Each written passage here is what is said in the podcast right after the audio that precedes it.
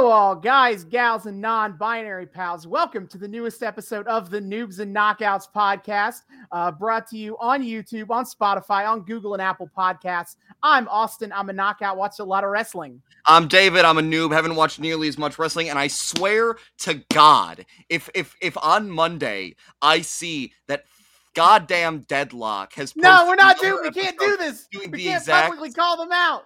We will. I'm. I will publicly. I am starting a feud, Austin. With No, I don't want to. I don't want to start a feud with the Deadlock I'm- Boys. I'm starting a feud with the Deadlock Boys. All right. I will. I will put Johnny in the overdrive with my words.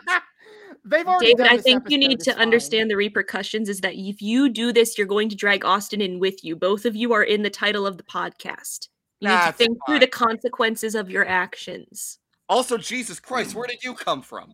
Yes, we have a guest here for our third annual Christmas episode. As hmm. keeping tradition with the Christmas episode, we bring a guest, and it's Elizabeth is back.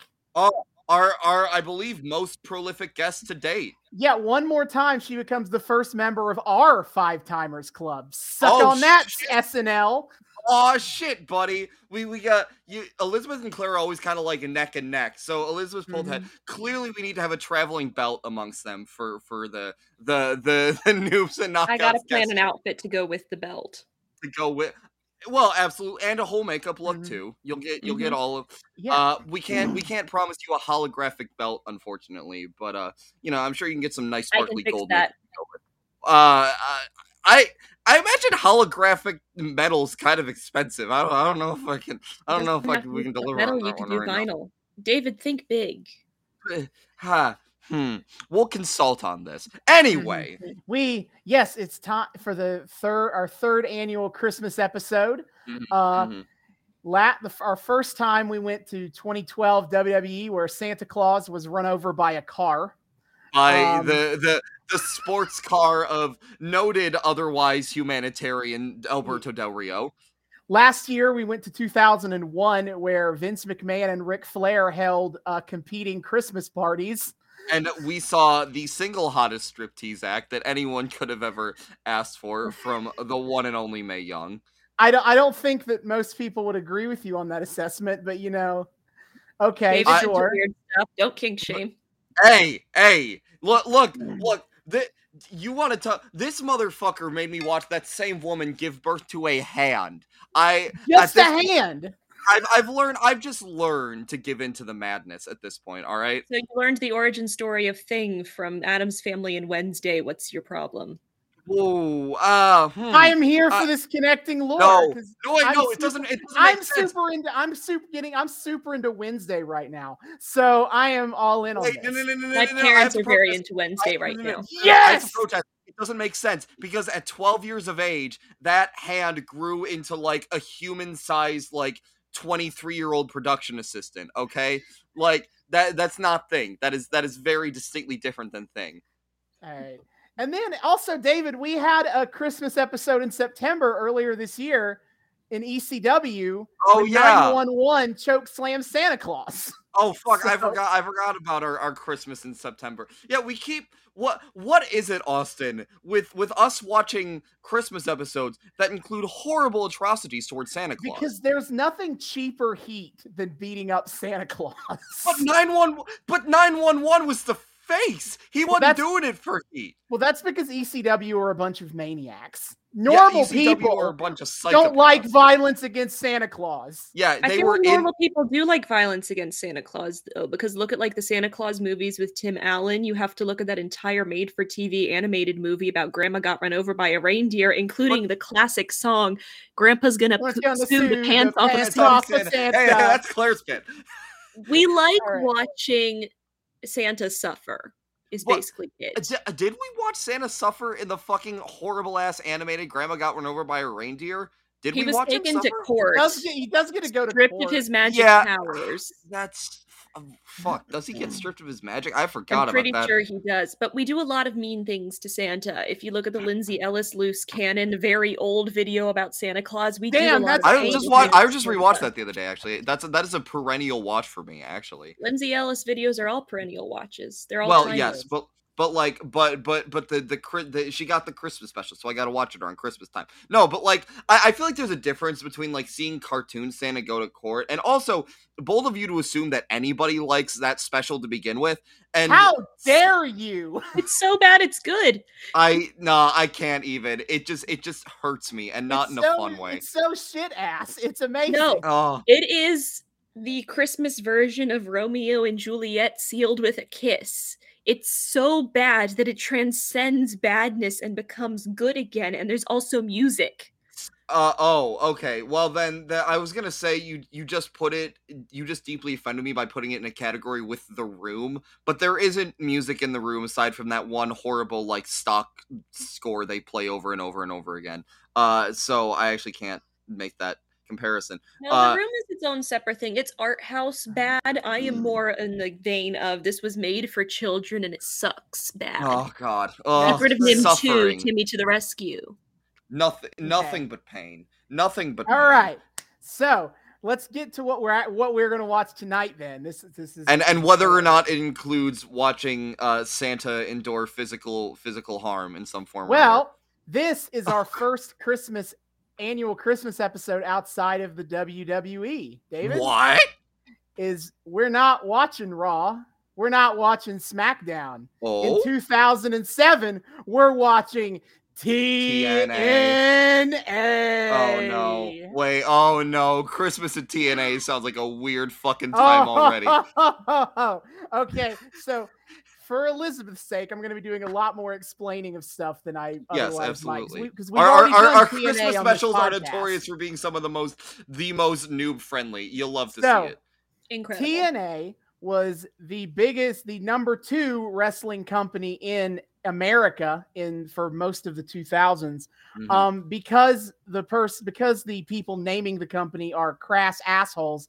Uh, to, they're they're named their company Total Nonstop Action, which of mm-hmm, course mm-hmm. shares the same acronym as TNA, tits and ass. yes, yeah. That so that that's a that's a baseline for you. Great what to start! expect going into this. Yeah. They know their demographic. They oh they Oh, very much know oh, their demographic. This They- is this is they- Elizabeth. they- this is they- their biggest home was on Spike TV. Oh, Yes. They know what they they knew. who wasn't appealing wasn't to. Spike TV also where fucking a thousand ways to die lived? I think so. That uh, it, it fits perfectly. Also, Elizabeth, I'm pretty sure we've shown you this video or you've seen it at some point. This is where that really famous like promo comes from, where you have the wrestler screaming about the math of why he's gonna win because he's a genetic freak and he's not. This is where that one comes. This is this is where that comes from. It's I the love same people company. not understanding science on Yeah. purpose. or well, in this case, it's more math, but that too. Genetics Yeah. is science, though. Well, wait, have you not have you not heard the Scott Steiner math promo? The the I say all have men are created equal. And Oh, we'll okay. send Well, then that to you later. we'll send that to you later. Okay. Yeah, Ba- so basically, insane, uh, insane shit ahead. it's two that, but it's 2007. We're in the peak years of TNA. Yeah, uh, the company is a little less insane at this point. I will, I will say, it's Yeah. a tiny bit more grounded. Yeah, they've calmed That's down. not saying much for wrestling, guys. Well, No. no, hmm but like th- this, th- this company started out in a weird fucking place, like where they basically on their first ever show was saying, "Yeah, this show sucks," just the That was- entire time.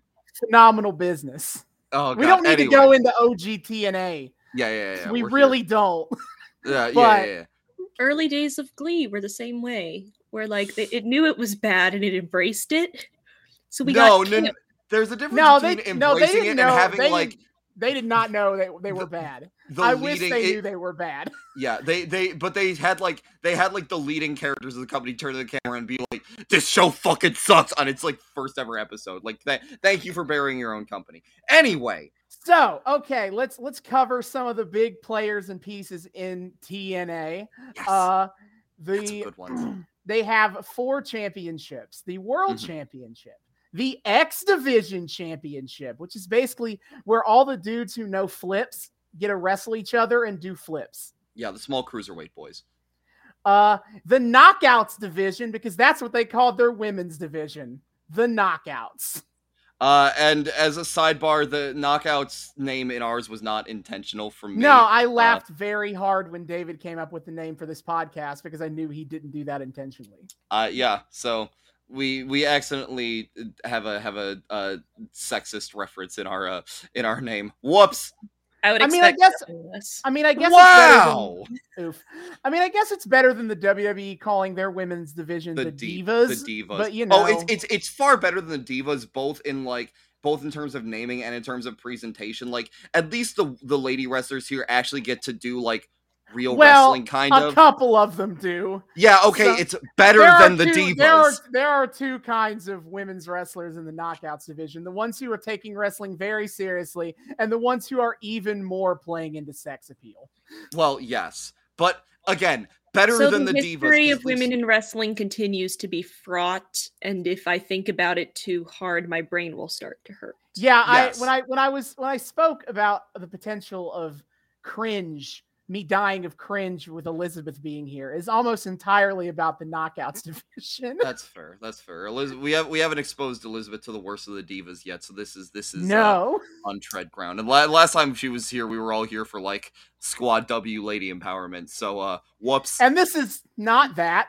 No, Uh, and then and then the, and then we have the tag team division. That's what Yes. that's is what it is. Okay. So the world champion is Kurt Angle. Oh who- shit. His thing is he is an Olympic gold medalist. He is the bestest at wrestling. Which is actually kind of true. Mhm. And he has with him the Angle Alliance. Oh, Just a bunch of dude, just some dudes who are his lackeys now. Uh, you have AJ Styles, who is a real big flippy boy. mhm. Uh, but right now he's kind of like timid and shy in the face of Kurt Angle's uh, obnoxiousness. is it? Are we are we at dork Kurt Angle right now, or are we at like actually roided out? he's hardcore he's trying to play he's trying to play it serious. I mean, I would argue he's a dork, but you know, he's playing it serious. It's not. It's not him coming down the ramp in WWE like and, and your calling Olympic Santa Claus a to- pervert. No, your Olympic hero wants to talk to you about the virtue of chastity. no, not that Kurt Angle. That Kurt Angle Okay. is not here. Okay, Um, okay. Oh Uh, Ty- Tomko, who is just the big bodyguard dude of the group. Uh, uh, Robert Roode, who is Oh. he's a new addition, and his thing right now is I'm a verbally abusive to my valet, oh, Miss cool. Brooks. Oh, cool. That's his gimmick. You'll love to see it. Great. And then uh Kurt has his wife Karen with him, who he's here to just kind of nag at. Wait, is this fuck? Is this pre or post? Where uh when we Free. were This is here this is about five months before we were here last time. Okay, okay. Shit gets real weird with his wife Elizabeth. Oh, yes, a it few months does. Down a few months down the line. Do any wrestlers have good relationships with their wives? Because the Uh, first episode yeah. you had me for was um Randy Savage's wedding, and that was a time. Yeah, wait. are We got. plenty, there we are gotta. plenty, but it's just not fun drama if they just have a good relationship. Yeah. Uh, uh, yeah. Britt Baker and Adam Cole have have uh, are are cute on screen together. Yeah. Okay. Yeah. So there, Kurt Angle is kind of feuding with Christian Cage, and Christian Cage is just a douchebag. But is this is a battle of two douchebags? Pretty much. Except we like one of the douchebags right now. I'm assuming we like Kurt Angle right now. Christian Cage, I think Christian Cage is. I don't even know who is supposed to be the more likable character in this storyline. To be honest, Oh, good. Yeah. I'm like it's- trying to think about it. I'm like, I mm, could go either way. Everybody sucks, and the points don't matter. yeah, sure. Yeah, pretty much actually. Yeah. All right. Uh, so the X Division champion, just because speaking of the Macho Man Randy Savage and this Elizabeth thing, Oh, the X Division champion is Jay Lethal. yeah. Okay, I was gonna gimmick, say. who his gimmick right now is he is doing a Macho Man Randy Savage impersonation Yeah, called Black Machismo. yeah. His whole gimmick is that he's Randy Savage, but he's black. He's just doing what Macho Man. Yeah, that's that's his whole. And and uh, man, He's in his not- own love. He's in his own love triangle because SoCal Val is his Miss Elizabeth, and Sanjay Dutt is try is the Hulk Wait, Hogan of this situation. Sanjay's here. Yeah, Sanjay Dutt Oh, is here as like Black Machismo's friend, but also he keeps trying to get with SoCal Val in a Yeah. very Hulk Hogan role. Yeah, I I, th- I find it also kind of kind of prescient that that a man who built his early gimmick off of just being Randy Savage, uh, is uh, also known for not having great IRL marital relations. No. Whoops. Uh, it's almost like there's a pattern here. Yeah, you think? yeah. All right. So he is the Detect ex. a He is, pattern here. so he's the X Division champion, except he doesn't have the belt because uh, the Dudley Boys, excuse Oh, me, Christ. Team 3D, have to Oh, use their d- d- not WWE copyrighted name. Uh, Brother Ray and Brother Devon have decided that they are going to destroy the X Division What? What? because I mean, it's because the Motor City Machine Guns cost them a tag title match, and so now they're like, all of Now these X. Division guys are Yeah, okay. soy boy cucks or whatever, and we're going to would. destroy them all. Was Soy Boy a thing in 2007? no, that's why No, I said no. it that way. whatever their whatever the 2007 version of a soy boy cuck is. Also, I feel like you you left out something very Elizabeth. The Dudley Boys are 3D. They are a, a tag team, or is there another one Oh, of them we're gonna this point? explain the Dudleys. Okay. Yeah, so the they're Dudleys- basically they're they're the they're a tag are team. a tag team where like the idea is that their daddy, Daddy Dudley, was a traveling salesman who got around a lot, and so he fathered a lot of children, and so brother Ray and brother Devon are half brothers. Yeah, yeah, yep. So it's that Florabama Shore skit that SNL did a few years ago. You don't know my daddy. You don't know my daddy. And then they say in perfect unison, my daddy's Hulk Hogan.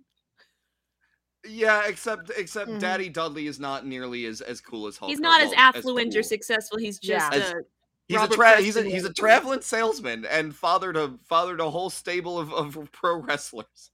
Yeah, Are there other Dudley boys? there were it, they There when they originated the group in ECW, there were a ton of other Dudleys. Now, and there's a there's a Dudley girl too, isn't there?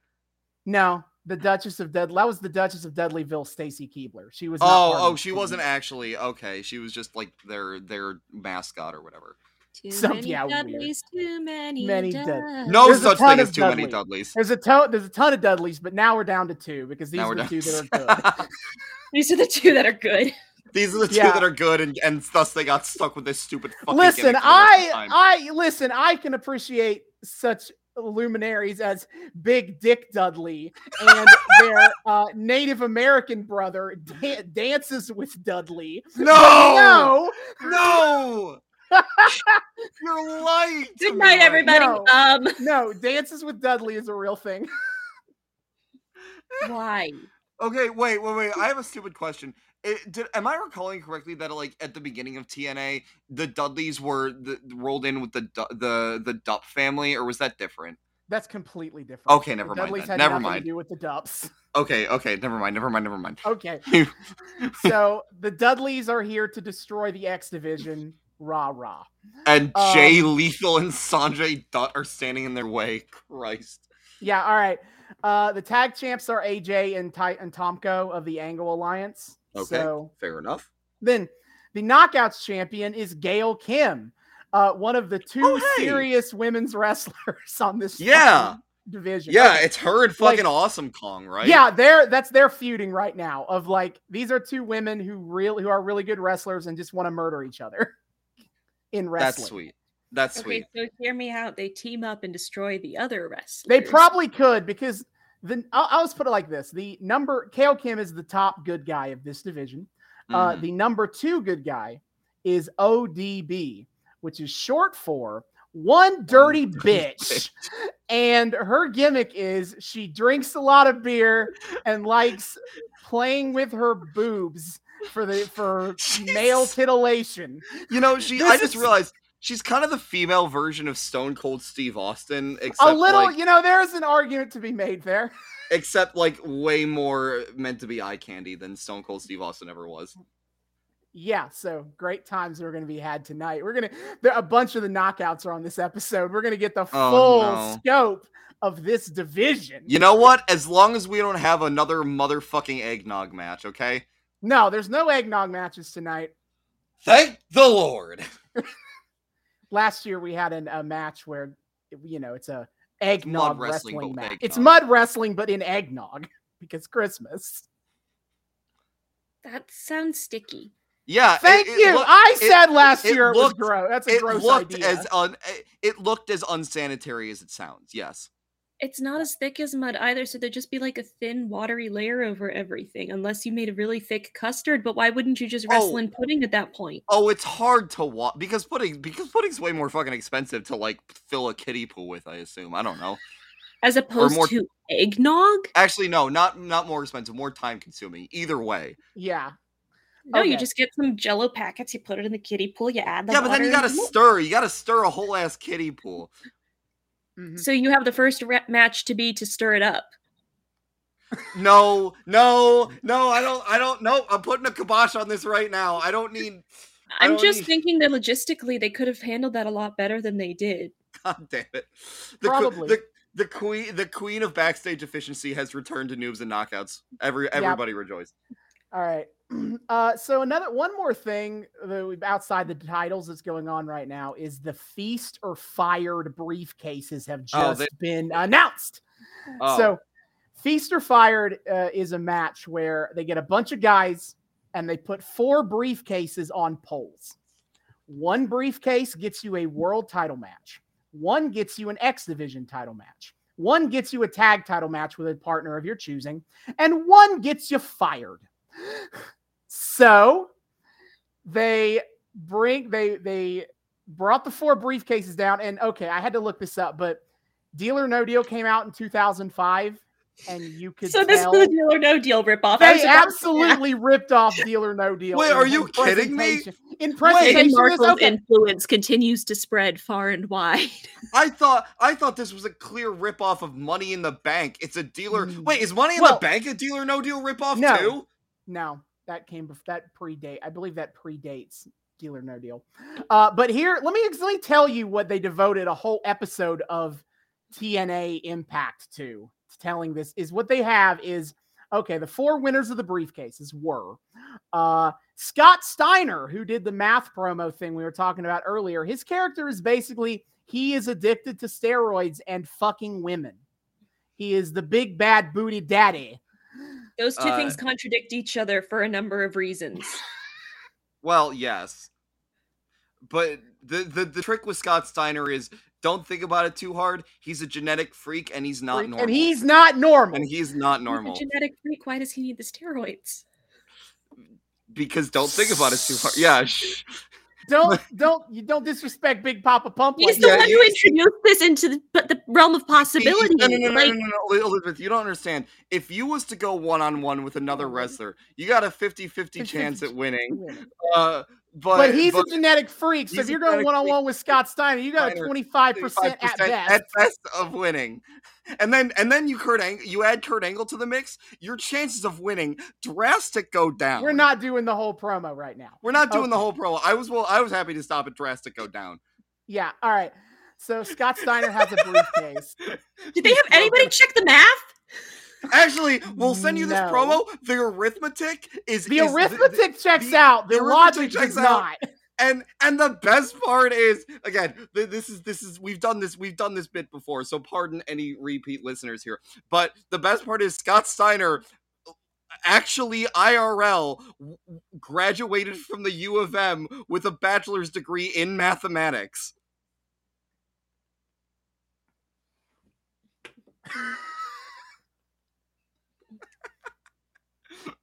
Fuck damn we should have had we should have had elizabeth on for the for the Yeah. math promo episode. We episode should have, I think. god I damn don't it like so- math. I say as I insist as I become a dungeon master and then get my masters in the mathiest of the public healthies. yeah All right. Scott Steiner. Then the X the uh, next briefcase was won by Petey Williams, who has gained a new Okay. obsession with bodybuilding and being um uh Petey oh shit, I've forgotten his nickname. fuck Um it's little petey shit yeah, but he is also he's suddenly obsessed with how jacked he is that he's gonna team up with Scott Steiner. yeah he, he's now scott steiner's little protege Not yet. He he he came up to this on his own. but he oh will he will come together with Scott later. Um, then the one briefcase was won by uh, BG James. Uh, you David would know him as the Road Dog, uh, Oh. Jesse James. Basically, uh, in in WWE there was a tag team called the New Age Outlaws. Uh, Billy Gunn and Road Dog Jesse James. Yes. They came to TNA, and their whole gimmick became "fuck the WWE, fuck Vince McMahon." They, in fact, was- their tag team name was the Voodoo Kin Mafia, man. which is, has VKM, the same initials as Vince Vincent McMahon. K. McMahon. Also, they have a they Man. have a manager who is the Voodoo Queen, Roxxi Laveaux, who is Oh, the sure whitest girl. She all. is the whitest girl from Boston you've ever seen, but she's the Voodoo Queen, and it's like this gimmick wasn't even about voodoo. That was just in the Where name. does it- where does Live it rank? Let, is this Live and Let Die? Is this the Roger Moore Bond movie? Live and Let Wait, Die. no, no, Austin, I gotta ask, where where does this rank as compared to uh Muhammad Hassan, uh the uh sympathetic uh oppressed uh Muslim turned uh turned angry embittered terrorist played by an Italian man. Um, Roxy isn't really offensive except for the fact it's super weird. You got this white girl to play like a voodoo priest. Okay. Okay. So they're not like they're they're not going full like, you know, blackface with it. No, she's just really white, Okay. but she's that's- still into the voodoo. Man, I will say, why the hell did I ever dislike Billy Gunn? Billy Gunn does nothing but giveth to this whole this whole industry. The, Mhm. coming on coming on TNA and screaming fuck Vince McMahon, uh giving us giving us in the modern age scissor me daddy ass. Why why did I ever why did I ever dislike this man? Uh, he is he is the best he is the best of all the men. Uh and Mhm. I'm so happy to see him here. Yeah. And then um the fourth briefcase was won uh by Sh- by Senshi, who is Low Ki, David. Uh he was a lackey of Christopher Daniels, who was the fallen angel. Oh, hey. Uh it feel which feels like it should be more culty than it is than he is, but it's not. Uh but what happened was is Christopher Daniels insisted that Sin that Senshi as his lackey give Chris CD the briefcase. You can guess which briefcase Senshi had. The fired Both. one. It's the only one. He one. did. he did. Of so Christopher Daniels got fired. Uh and Wait, did but he the- get- for- no, it's no, no, KK I, I, firing. It's it, it- It's this leads to him, but this leads to him becoming Curry Man. Oh, Um, okay. Well, in that case, I'm happy because Curry Man is great. Okay, so but the briefcases, they get the four briefcases, and Scott Steiner wins a match where he gets an offer where he can get take he can sell his briefcase for fifty thousand dollars, he can trade his briefcase with another wrestler, or he can pick he can keep his current briefcase. This is all very deal or no deal. Uh, he chooses to trade his briefcase with Petey Williams, and so what this does is because Scott Steiner thinks that Petey Williams has the world title shot because Petey Williams is like, I am 100% confident I got the world title shot. And of course, Scott Steiner originally had the world title shot. So BG James got the tag title shot. Scott Steiner has the X Division shot. and That's Petey great. Williams has the world title briefcase. So is this what gets Steiner in league with Petey Williams? Is He like trades away his shit and he's like, ah, ah, hey, Petey. Yeah, this is basically how this starts. Nice.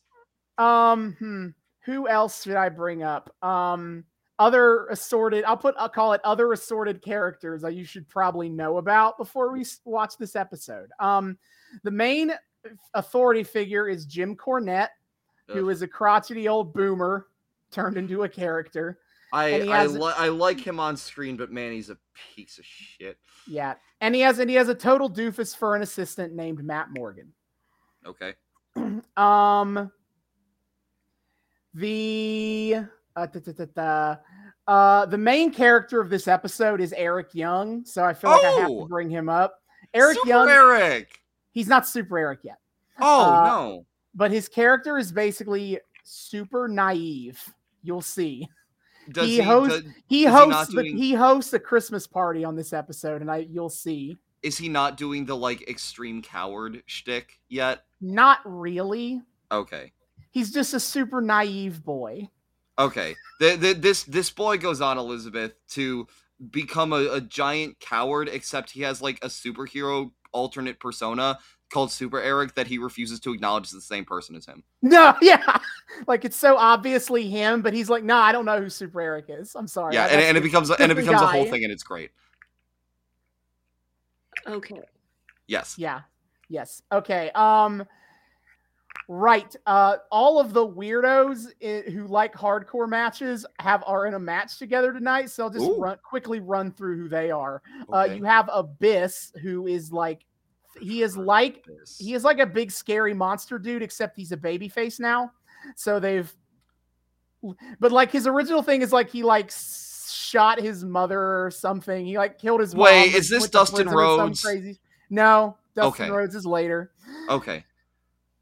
It's his backstory is extremely convoluted and weird, and I don't remember it all right now. But he is big scary monster dude, except he's a good guy compared to these other two people. Uh. Black Reign, who is Dustin Rhodes, Oh, no. Dustin Rhodes at his most fat, his most depressed, and his most dr- ho- hopped up on drugs. oh uh, man. He is in a terrible mental space, and also he has a pet rat because he's weird. Does the rat factor into the wrestling at all? Uh, he did have a match where he like after he beat a guy, he like opened his bag where the rat is, and then tied the bag with the rat in it around this guy's head. And the, the the implication, on him. yes, Cool. the implication that the the rat was chewing on the guy's face. Oh man. Oh, I, the, I I knew I'd have to confront Black Reign at some point. Fuck. Yeah, and then also Rellik. Uh, his gimmick is I'll go. I mean, I'll go ahead and explain this, and I think you get the gimmick. You see, Rellik is killer spelled backwards. Oh. I thought it was a religious thing, but go on. No, it's Rellik. D- does he have a hockey He- mask?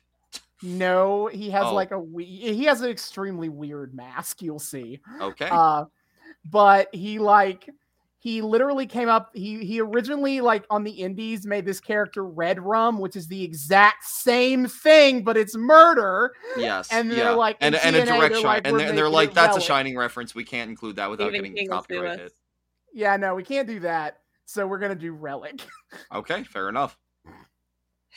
Uh, Samoa Joe. we have red is- rum. We have red rum at home. Yeah, we have red, red rum at home. Red Rellik. Widow Rellik. All right. And then uh, Samoa Joe has now entered his stage of like, I am worth this. This company is a bunch of idiots. Pay me more money because I am worth it. I will not wrestle until you give me more money.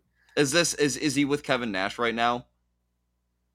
Vaguely. Now it's not. It's not like it was when we watched, but it's Okay, va- Samoa loose Joe is great. association. that's he, he's just Uh, he's just cool, Okay, I think I've hit all the things I need to hit for this episode. delightful, delightful. So, if you want to watch this episode, um, what we're gonna watch is Impact through Impact Plus, which is in TNA has since rebranded to Impact Wrestling, um, and they have a Good. streaming service, seven ninety nine a month. However, Impact also has a ton of content free on YouTube Mhm. as a way to sell the streaming service. And as a matter of fact, the episode that we're going to watch tonight, the December 20th, 2007 episode of Impact Wrestling, is completely free on YouTube in full. That's that's sick. You'll love to see They they dared to call this episode the greatest Christmas episode ever. So we're this high wait, bar. is wait, wait, wait, wait. I need uh, of uh, the greatest Christmas episode of of TNA, of wrestling, or in general. I think of wrestling. I think is the implication.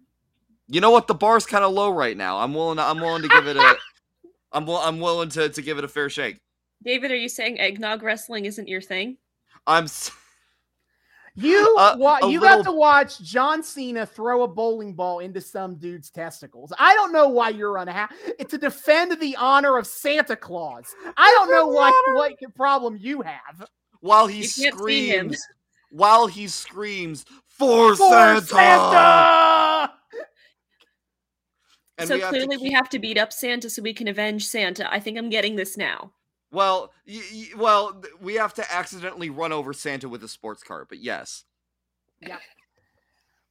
Uh, so we are going to be watching this episode of Impact Wrestling. Uh, feel free to join us, and we'll be back in the back half to discuss the uh, December twentieth, two thousand seven episode of Impact. Delightful. Woo! And we are back. We have finished the December 20th, 2007 episode of TNA Impact, labeled as such the greatest wrestling Christmas episode ever. Ye- yes, uh, we. I feel like it's important to emphasize that you you said that that they were advertising it as the greatest wrestling Christmas episode ever. I thought this meant that like in the description of the episode on YouTube, they they called it that as part of their flavor text. Oh no, No. they included it in the title with a question mark at the end. It wasn't a declaration; it was posed as a question. Hey, you don't you don't want to be too arrogant and be like don't you, gotta you gotta you gotta leave room. It's for like they were posing a thought experiment. Like they had this thing that they wanted to put out into the universe, but nothing else reaches that level of intellectualism. So I'm wondering if they did it on accident. they were they were they were collecting data, uh, and or they just felt really insecure about this one. This is this is I don't know. I think this is about as intellectual as TNA gets in 2007 or ever. So again, again, we haven't gotten to Scott Steiner's math lecture, so there, there it can go, it can go higher. I just so Elizabeth, this Yeah. is your first time on this podcast doing a a modern episode of wrestling TV. Well, no, she just because we had the we we technically had like the the shit with the the AEW, But that was like a YouTube. That was like a YouTube thing of That's just fair, matches. This is this is a proper episode of cable wrestling television. So I think it's important 2007. Ask Elizabeth, how you doing? Why didn't they just climb the ladder? I I cannot. I can't wait to talk about that. I mean, we could talk about the ableism and the sexism and the racism oh. and Hey, everything. we have to Oh, get yeah. there. Hey, we, we we have to do all that first, and then we can talk about ladders. we could we- talk about the fact that Santa is apparently Shrek for some reason. Oh, we'll That's talk a about that too. Canon. I oh I have there's so much to say. That this episode provided us with just a wealth of content. We could This- talk about SoCal Val apparently being worth less than five dollars since the dude asked for change. That's weird. We could To to to be fair, at least Bubba Ray does sorry, brother Ray, Brother Ray, excuse me. brother you. Ray Fine what is a heel there. So at least he's supposed to be not likable when he says that. At but least can't we be douchebags without demeaning women and minorities? well Let me check my notes on that. No, no. that is in fact not allowed in in nah, uh, early 2000s wrestling absolutely not. or in a lot Um, of places actually. In a lot of wrestling. yeah. It's it's just Let's let's just let's just go and Let's power slide on right in. Through. Let's uh, with- let's open this this gift that TNA has left under our proverbial podcast With Christmas tree. This Yeah, let's do it. absolutely ridiculous hype video about the spirit and meaning of Christmas, but in TNA, that's just an excuse to kick ass. yeah, and then the fucking the fucking video package goes, "Shut the fuck up, Santa." we started in such a weird place because it's describing all the fights and everything and it's like your standard stuff. It's like oh let's put a bunch of women into a ring together and have them fight each other. Let's have a weird gimmick in a cage that's covered in christmas lights. You've got your um double north pole match or whatever. You've got your hey here we, we put a bunch of weapons in pile and they're just going to hit each other with it. Um Yeah. and then you have your ladder at the end but it just throughout you're having to watch this fucking christmas party and it is the saddest christmas party i have ever seen in my life okay. i'm Yeah, confused right. as to who's hosting because eric young is described as the host but then matt morgan i think was his name Yes. Yeah. Yeah, I Who- had a, I, and all had of a a, sudden I, it's I like got who's the one paying for the party so whose party is it yeah, I got okay. confused about that too. All right.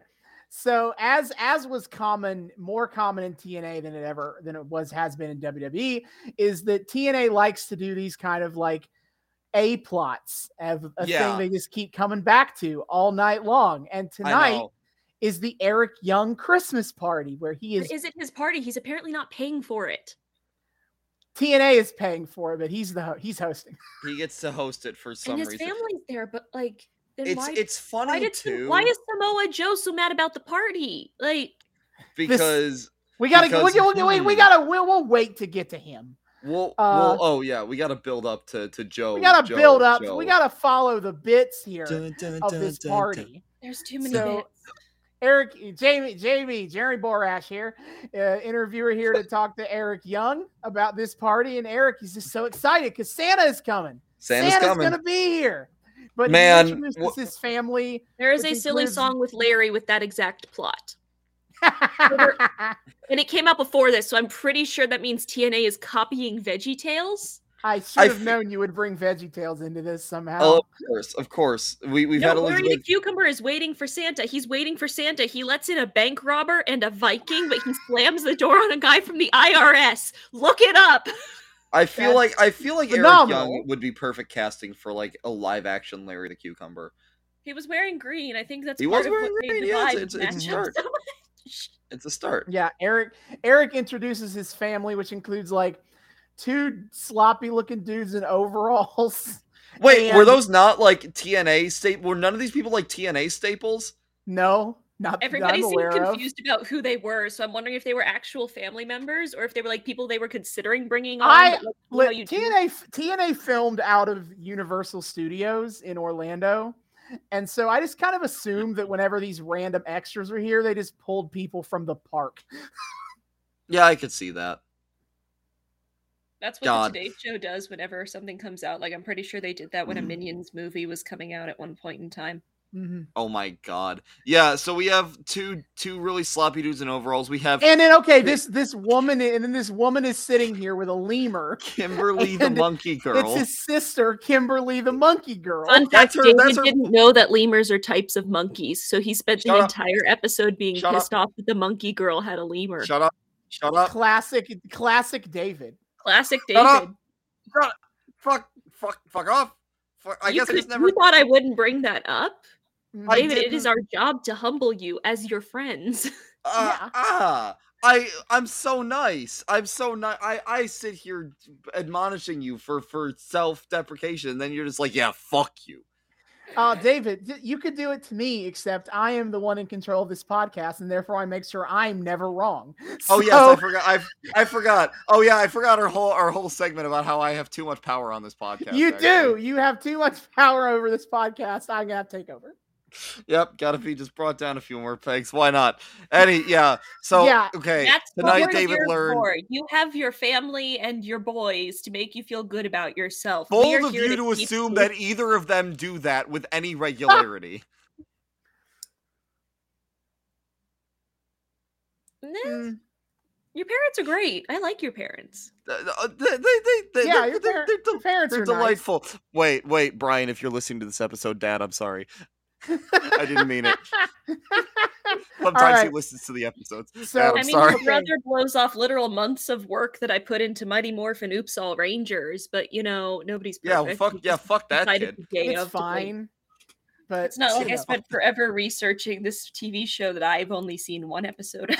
And almost and almost rage quit at the sight of Rito Revolto. My favorite thing. Anyway, we're not here to talk about Power Rangers. The first guest is here at Eric Young's party, and everyone rings the doorbell, and every single time he's like Santa, and then they just come in, and it's not. Yeah. Santa.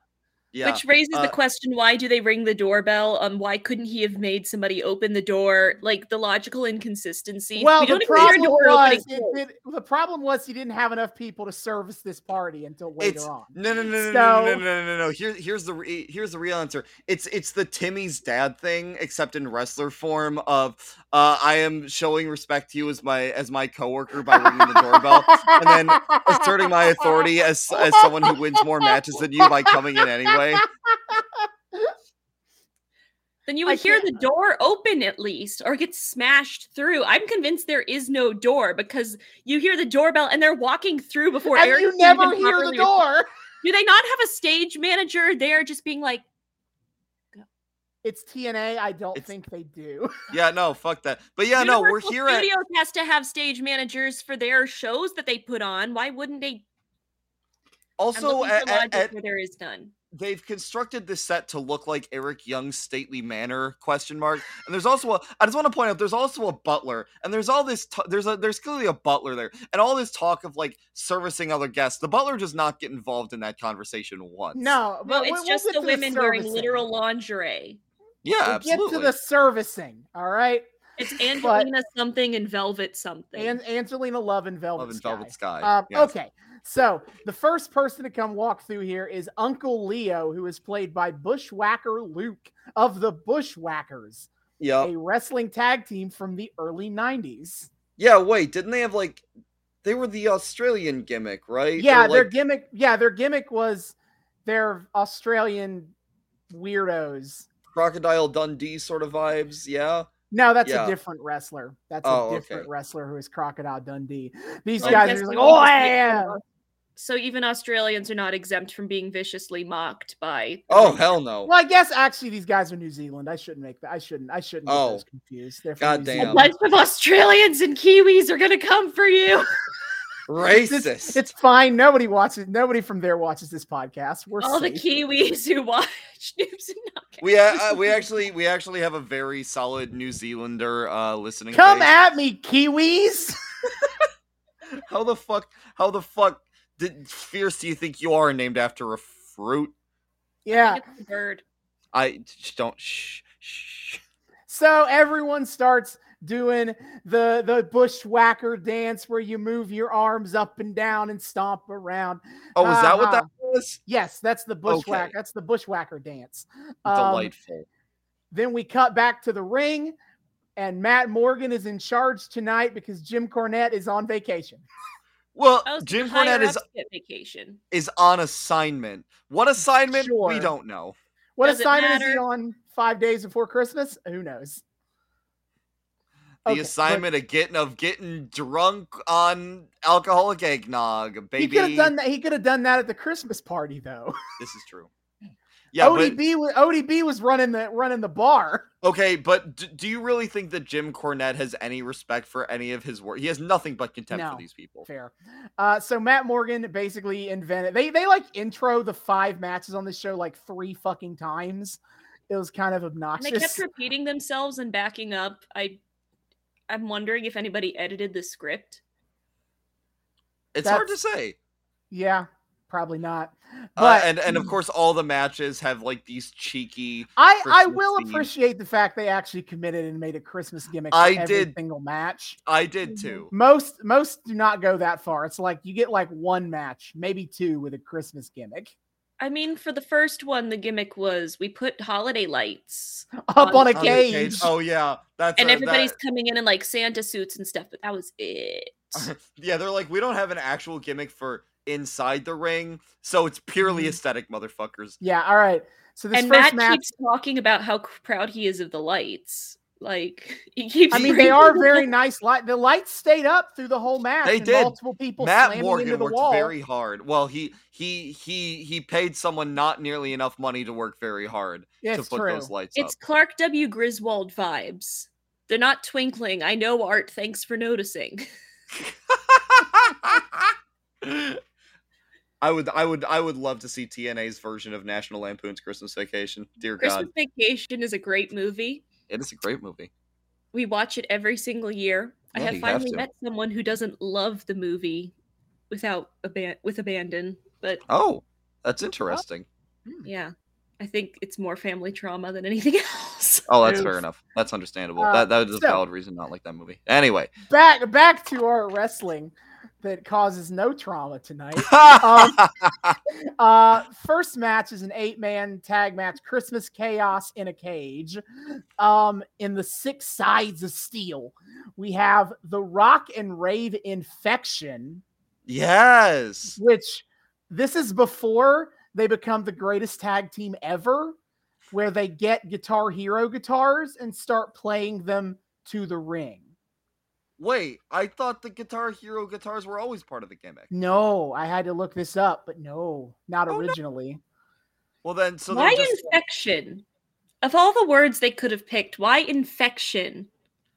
I couldn't tell you that. I feel like I feel like it's Are they it's- contagious? Do they give you a fever of some sort? Like, Well, if gonna- Well, I feel like it's somewhat common, like rock and roll or like hardcore music parlance, to be like, I don't know, you're infected with the the fever of rock and roll or whatever. Or alternatively, which member of this group do you think has an STD? Because it's not, it can't be Jimmy Ray's. trick because he is question. It's all of them.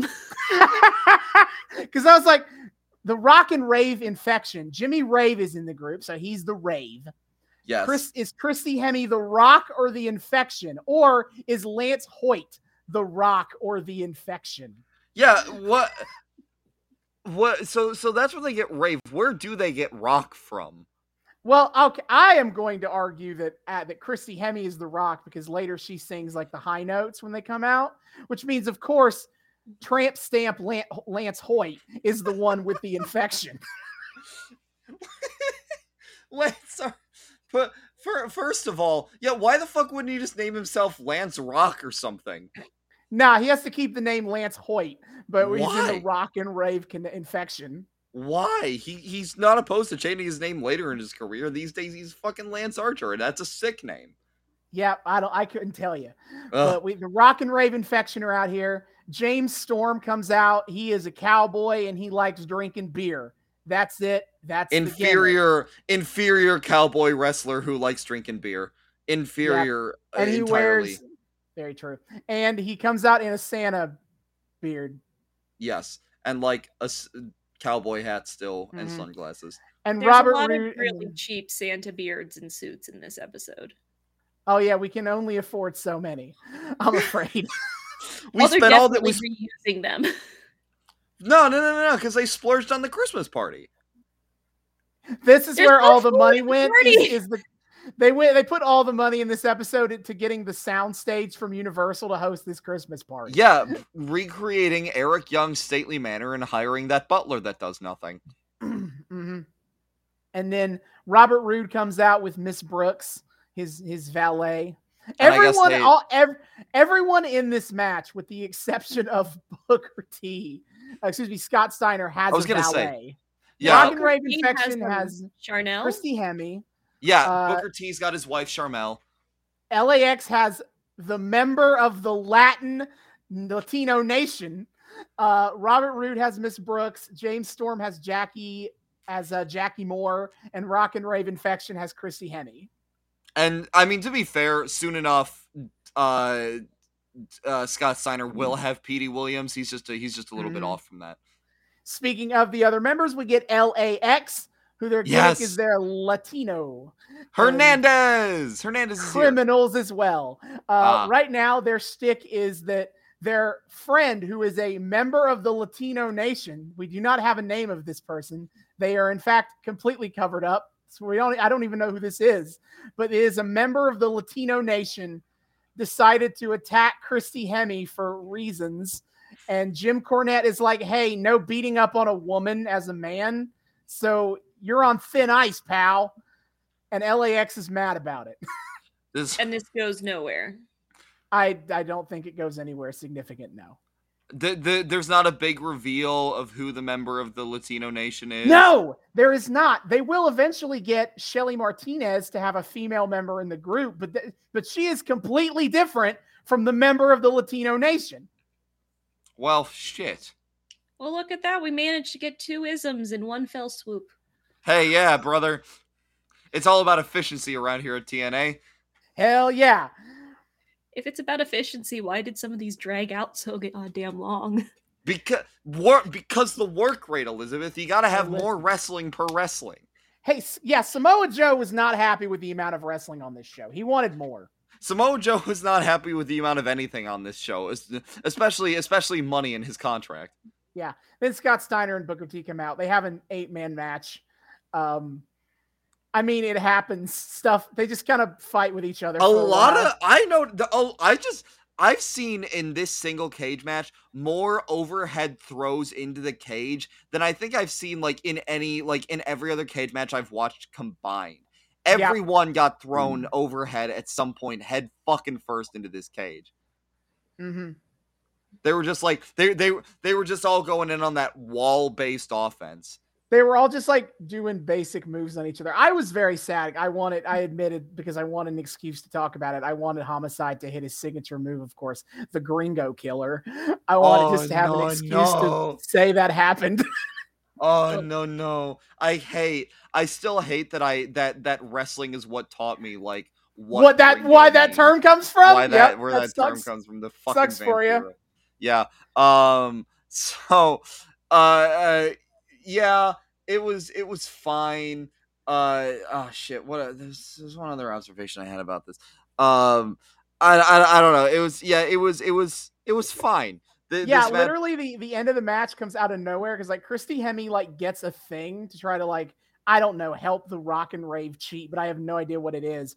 But she gets run off by the member of the Latino Nation, and then suddenly all eight people are in the ring fighting each other, and then Booker T pins a guy and wins. Yeah, pretty much. It doesn't. Which it's- props to Booker T being the only person to have a healthy relationship with his significant other that I've seen. Dude. in Yeah, Booker T, aside from the fact that he's like uh, these days just a hopeless simp for the Fed, like he's great. We love, He is- we love, love we love us some some Booker, T Booker around here. T. All right, we love go us, back. so we cer- we certainly love them more than uh than fucking mm, South whatever ends at at Hog Wild in ninety whatever. Oh yeah. That- Eh, good times. Uh, so back to the Christmas party. Here is where we get the the reoccurring bit of the Christmas party, um, where Santa, uh, Santa is not here. Instead, we get uh, Angelina Love and Velvet Sky, who will be who are not yet known as the beautiful people. That kind of weirded me out. I just kind of assumed they always were the beautiful Oh, people. Yeah, what? No, they don't have that name yet. But Jesus. uh, their gimmick is, oh well, They're beautiful. I'll They're say it. They're here to service the guests. yes, and of and maybe spread a little holiday cheer. They are wearing literal lingerie, people. Yeah. Yeah, Like you yeah, know the that's- stuff that's- Buddy the Elf buys for his dad in Elf. That's what we're talking here. yeah, Yeah, yeah, that's of the beautiful people. and of course, Eric doesn't understand what that means because his first response is, "Well, I'm the host of this party, so I need to be the one to service the guests." You know They're what? like- I I appreciate I appreciate that that all are welcome to service the guests at this party. And then We they discriminate again, Again, it just stops being funny after it's said like three times, but they It's- keep bringing it up. The would it's bold of you to assume it was funny the first time. No, there no, there's no version of the servicing joke except for the one I just said about him being like, "No, I have to service the guests." Yes. That I found that that was funny. cute because But Eric they Young's try to- great comedic timing. Yeah, but he, he they try to like re-emphasize the point of what they're talking about, and he goes, "Oh, oh, I get it. Like you can serve them milk and cookies." They're they, Eric, they they're they, at this point they're just kind of like yeah fucking whatever. what? Okay, we're going now. And then you guys were talking over this, so I don't know how much of this you caught, but ODB shows up now. Mm. and ODB is being her ODB self. And Eric Young comes up to her and she's like, "Hey, are you are you here to service the guests too?" And her response is, "What do I look like, a slut?" yeah. Yeah, it's a very ODB response. Yeah, I have and a then very she and then she goes to work the- the bar. I have a very deep cut for what ODB reminds me of. So we may have discussed on here previously. I love D- Dungeons and Dragons and I love Critical Role. And back in 2018, Marisha Ray ran a honey heist for a lovely table of femme pr- performers and everything else. And um, Mary Elizabeth McGlynn, who has done a lot of voice acting, if you watched um, the Carmen Sandiego that was on Netflix, she was the Oh. coach teacher and she's currently the voice director for Legend of Vox Machina, which David watches and enjoys. So take do- that. D- d- why are we throwing this in my face? Elizabeth, uh, it's fine. It's fine. I will also uh, uh, buy, lay on this landmine for you, David, because Elizabeth has also infected me yeah, I because know. I, watched Dimension 20. to be Dimension fair, 20 is great. to be fair, I feel like I feel like we get our recompense by by once every every like I don't know half a year to a year or so making Elizabeth watch wrestling with us. That's fair. It's an I'm even just trade. I'm I'm just saying I asked for D and D dice for Christmas, and you know whose fault that is? That is It's that is Elizabeth's Elizabeth's fault. fault. Oh my Look, I god. have my click clacks with me in the shiny. Yeah, yeah. She that, that's that's how you know she's she's terminal. She calls them click clacks. She calls them her. Click It's it's it's it's terminal, They're so folks. cute. I've got so many Mhm. dice behind me right now. You got- don't understand. She's got an obscene amount of dice, guys. Yeah. Don't don't ask her about it. It's a whole thing. You, Anyways, back to what I was talking about. So ODB reminds me of in this Honey Heist, Mary Elizabeth McGlynn played a character called Grizzly Bayer, who was Ah. the um, driver, and she's just like a Southern hick. She's got a deep voice, and she is just here to be here. Now, if she was drinking more and had bigger boobs, that would be ODB. I can, I can Yeah, see, I- that- I, can I- see how that would work. look, I, I, I, I'm not. I'm never one to get like hung up on this. Dear God, I forgot how massive ODB's tits, are. And they and how much they love Oh, showing you that see, off. we're showing them off. I'll tell oh you Oh my what. god, I forgot. I forgot how much ODB's boobs She is the most of stacked woman character. here, and TNA I- will not let See, you I forget just, it. I just remembered. Oh, she like swaggers around and is drunk and just likes kind of like hitting a bitch. I completely forgot about like the boobs part, and I'm like, God, Mhm. man, this makes it so much less fun. So back at the party after ODB goes to service herself at the alcohol, Yeah. um, in comes Stallone. Awesome Kong, who I don't know why she's here. She, yeah, I don't either. Clearly, Awesome like Kong does not interact with anybody else at this party unless forced to. She doesn't seem thrilled to be here. It feels like she is that person in the fan fiction who's been told if she wants to get that promotion, she has to go to the holiday party, cue the enemies to lovers plot. But like, Awesome Kong doesn't, doesn't need seem- to win favor to get a promotion. Like, she just like, has to I- beat people up.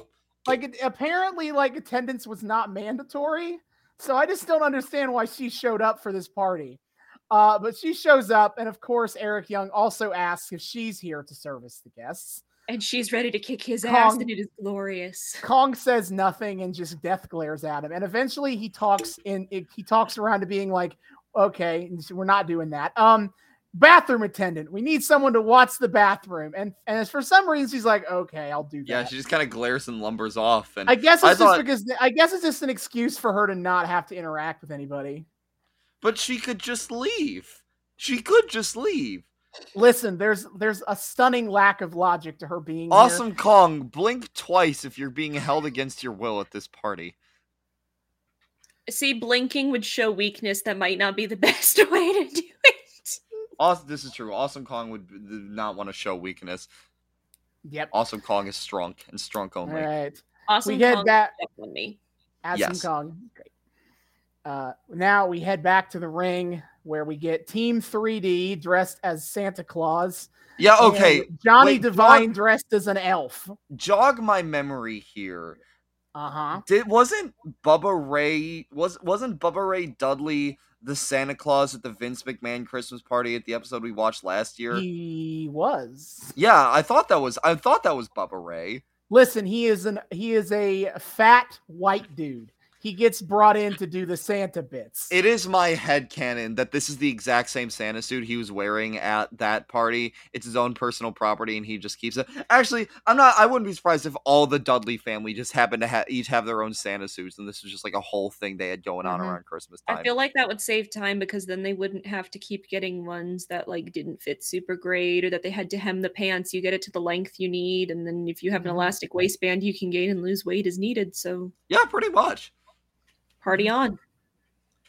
Just, um, I, I, Don- I'm just imagining a swarm of Dudleys in Santa suits right now. oh yeah, ooh, that's terrifying. Uh, so Don, I don't I don't write a lot of commentary. It's not like there's not as much inane stupidity, uh, but Don, I do get Don West saying that Brother Ray makes Santa Claus look skinny. yeah, I had that too. Uh, no, he's Let's not, hear it like- for the fat jokes. Yeah, he's not all that like obscene. Listen, it's fine. It's fine because they're heels, so it is okay to It is, fat ah, shame yes. them. You shouldn't can- fat shame anybody. Elizabeth. But you- listen, you don't understand. We we've talked about this a lot on this podcast, but you need to Yeah. understand Yeah. that if you're a baby face, you can get away with anything as long as you are the designated good person. and we mean anything. anything. We've wa- we've watched an episode of we watched an episode of, of of wrestling once where a baby face uh kidnapped the son of the boss and it was framed as like the morally right thing to do. Okay, but was the boss Vince McMahon? No, the boss the boss was Ric Flair. which is not much better. It's not but it's much better. better. And, and still, what the fuck did David Flair do wrong? David Flair just got caught in the crossfire. It's the But name. no, It's Yeah. not the name. Austin David's agreed with me. Name. he does have a pretty punchable name and face, as a matter of fact. But you know, David, it's not even your real name. It's, Damn, it's that's my rude. name all the same. Neither of you go by your first names. and That is Yeah, I really know. funny to me. I And I know. told Curtis that the other night, and he was just like, "Are- "Are you lying to me too?" plot Dude. twist: none of our friend group goes by their first name. True.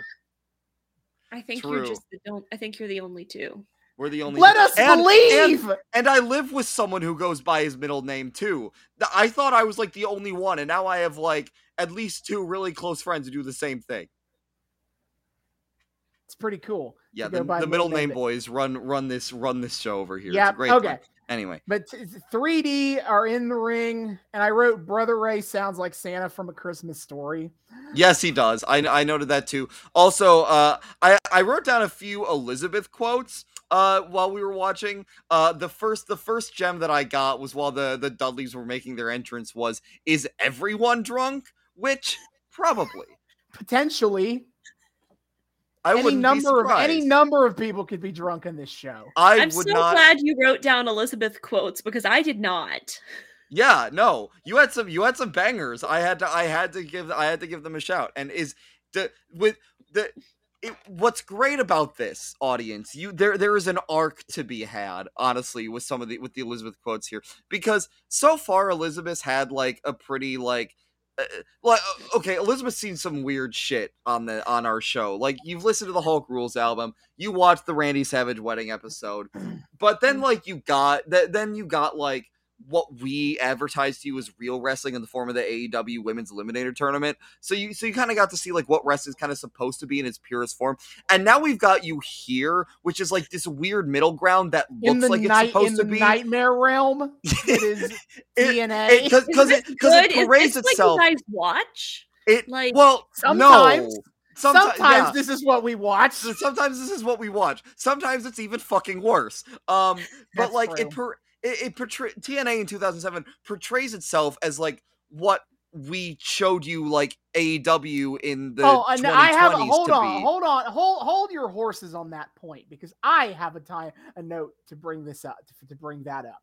Okay. Okay, okay, But, but okay, but, either I- way, there there's a We'll down. I'll just say there there's a downhill arc to be had for Elizabeth, and I think that's because how we've how we've conditioned her thus far to view wrestling have- and we- and, and how have- it relates to the nightmare give- zone we that we dragged her Eli- into. we have given Elizabeth a curated good look at wrestling so far. Okay, no, we haven't. We showed her one good thing and two absolutely unhinged things. We just all we just happen to say, yeah, the unhinged things kind of don't count because they're stupid and ridiculous, and this isn't like this is like the dumb version of wrestling.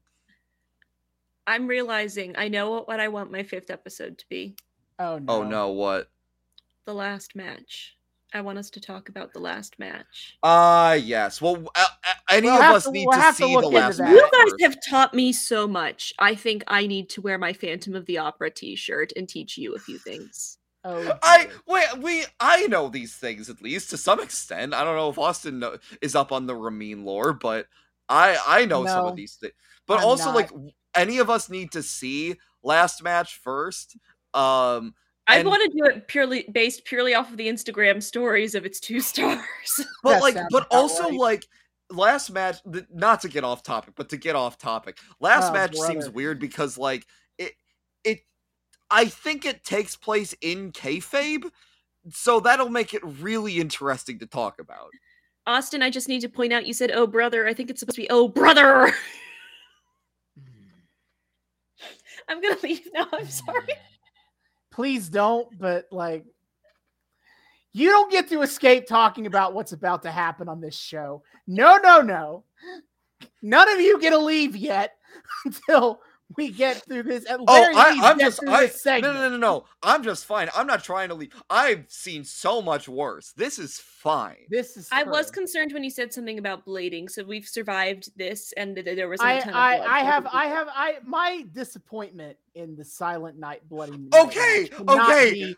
Be over Satan. Austin, you and I are on the same wavelength tonight. But- Everything you say you have a special note on, I also have a special note but on. But we are not there yet. We are so in sync. The It's- hive mind is at its is at full capacity tonight. It is time to go there. Okay, so the the the brothers Dudley are here to dress as Santa. They have a they have like a chair to sit in, and they want to bring out Black Machismo and the Motor City Machine Guns to apologize for their actions. Uh-huh. And then And immediately Out. you can smell bullshit on the wind. But any who who knows? But you know, this didn't feel like 2007 for a hot minute. It felt like 1997 because guess what? We brought out little people impersonators. The micro wrestlers are here, and of course we're gonna be fucking weird about that. Okay, and this is where I made a note of as the as the little people were, uh, are getting in the ring here for this stupid shit. Uh, we get a cut to a fan in the crowd that says the sign that says TNA We Are Wrestling. and this is what TNA markets themselves as. These this is wrestling for the wrestling fans who have been who are no who have been ice who have been what's uh, alienated by Yes. WWE stupid bullshit. Sports This- entertainment. Sports entertainment. This is the show for you Sports. where we have Team 3D dressing as Santa. We have Brother Ray Dudley dressing Divine, as Santa excuse you. Dressing as Santa Wait, Claus. Brother Ray not a Dudley? No, they have to because WWE owns the fucking Dudley name. I'm pretty sure they have to go by the Devines. No, they're not the Devines. Johnny Devine is not supposed to be related to them. They are just Oh, Brother okay. Ray. I They're thought I just saw Brother Ray. of them were Devines. No, it's just Johnny Devine. Okay. Uh, but Brother Ray is sitting on a fucking chair dressed as Santa Claus, bouncing little people on his on his knee and pretending they are children, asking. Santa for what they want for Christmas. It was Oh so my gross. God.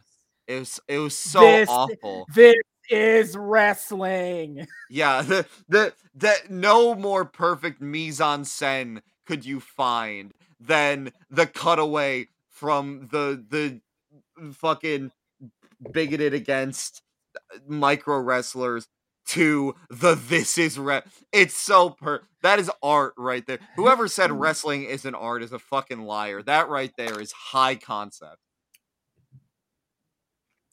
It it's just awful to watch. It's yeah. Yeah. it's not it's not great. I will say I one thing that helped keep me distracted during this segment was like so brother Ray Claus brings the fake Black Machismo and Motor City Machine Guns one by one onto his lap.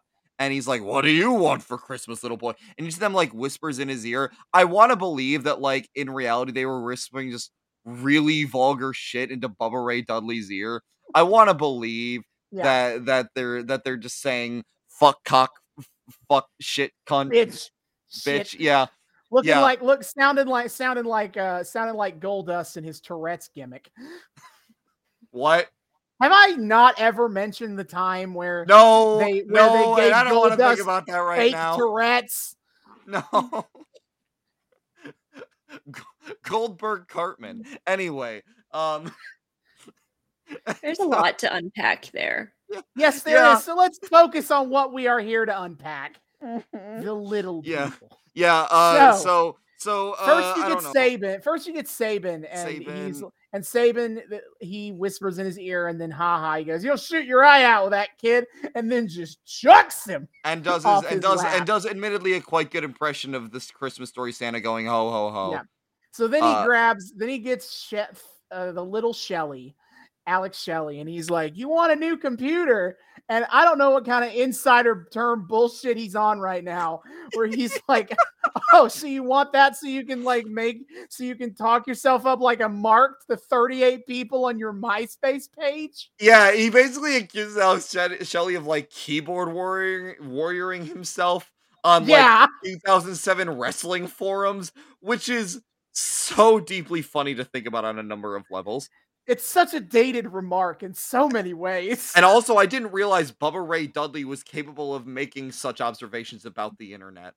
Yeah, who who knows? And then he grits, he gets Black Machismo, Yeah. and here he is like, "Oh, what do you want for Christmas, little boy?" Oh and, and Black Machismo's answer is apparently one night with SoCal Val.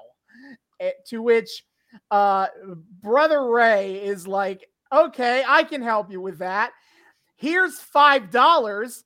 Cut and br- make sure to bring me back the change. Zoinks, zonks. Zikes. As Elizabeth pointed out, when the fuck did we walk into a Rocky Horror screening? I'm sure you're not spent yet. I've got change for a nickel. It's it's just it's just cheap. It feels like they're ripping off a bunch of different funnier things. Yes. Well, well, yes. That is when a I think majority of- of wrestling. when I when I think of the Dudley Boys, I do think cheap. on a number of levels. Uh, yeah. but okay, and then after that's over, we get one more stupid joke from Brother Ray because Brother Devon is like, "Hey, what did you, what, what about me?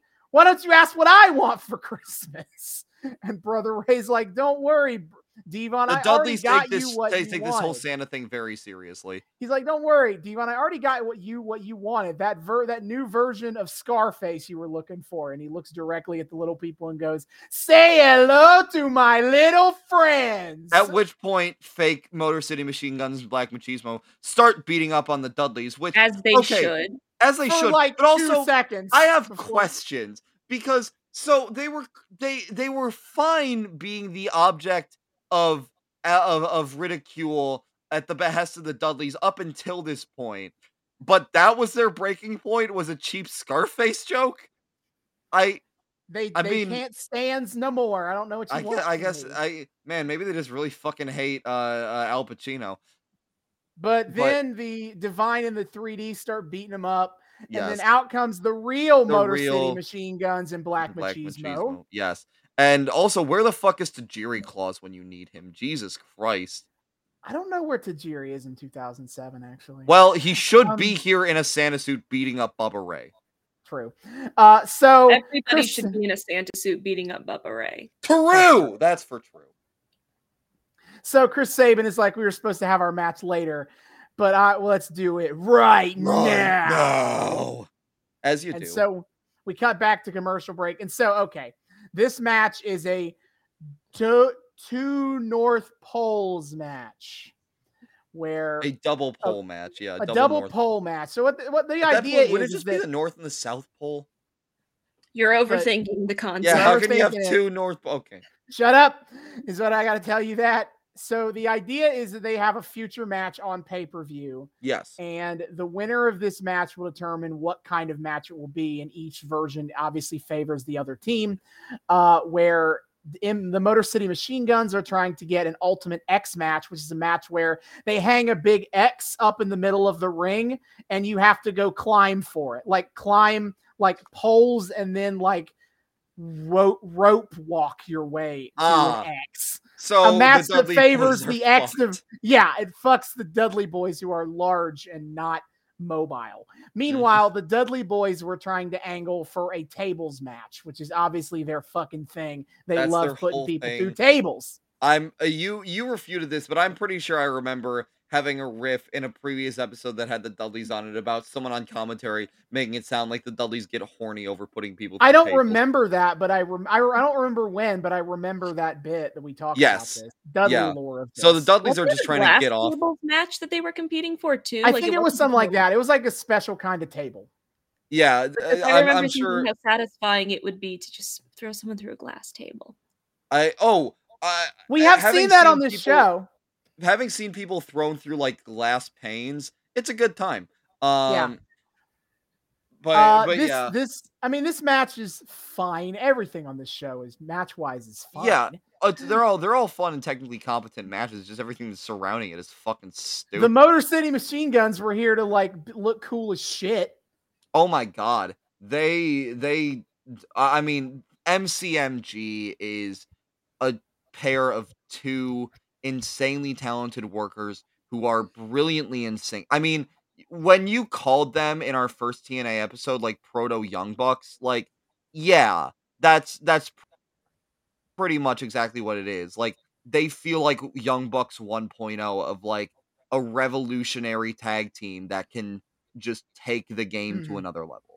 And they are really good to watch. Like this was one of the matches that I think I was Oh, paying yeah. attention to more because it wasn't just we've got a pile of shit on the ring and we're just kind of hitting Yeah. each other with it.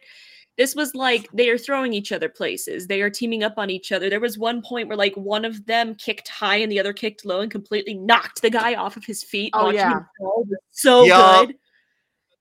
The stereo mo- the stereo moves from tag teams like that are are phenomenal. We got to we got to show you Young I, Bucks. I at some kind of just if you like realized this shit, was 'cause- the only match that had no real weapons to it. Like the cage has the Yeah, cage. there was Yeah, a lot of fuck. broken glass and baseball bats, and then um the women all fought with a box of toys, which is not as gross as it sounds. Thank God. that would they went with the less gross, and Thank then God. obviously the ladder.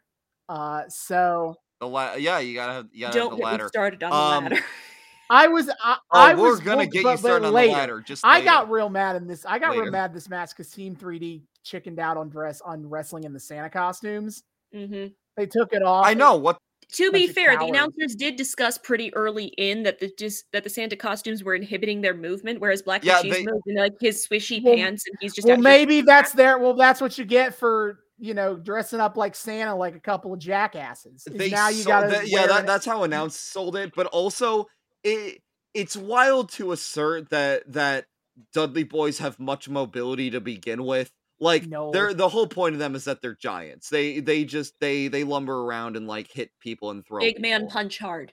yeah pretty Yep. much they that's that that that is kind of their whole gimmick which i will say does make for an interest an interesting dynamic in this match because like you get obviously your your cruiser versus giant matches and they can be fucking sick but it's rare to see that in tag team form um which uh, like like you will see it sometimes but i think this played it up in a really interesting way because dudley boys are two men who for the most part keep their feet very solidly on the ground and motor city machine guns are practically sprouting wings out of their out of their backs at all times They are So- flying across that ring. They are bouncing effortlessly on oh the my god ground. again if you liked that so much we need to show you a young bucks match because that that Mhm. shit just gets cranked up to an 11 with that It- with those It guys. really gives it puts the choreography in fight choreography. Oh yeah absolutely. Fantastic. Oh, 10 yeah. I love it. It's good. Oh, that's Especially- such, a, that's such a the- dirty word in wrestling, David. Choreography. oh i know they hate they hate when you call hate it it when you say things like that.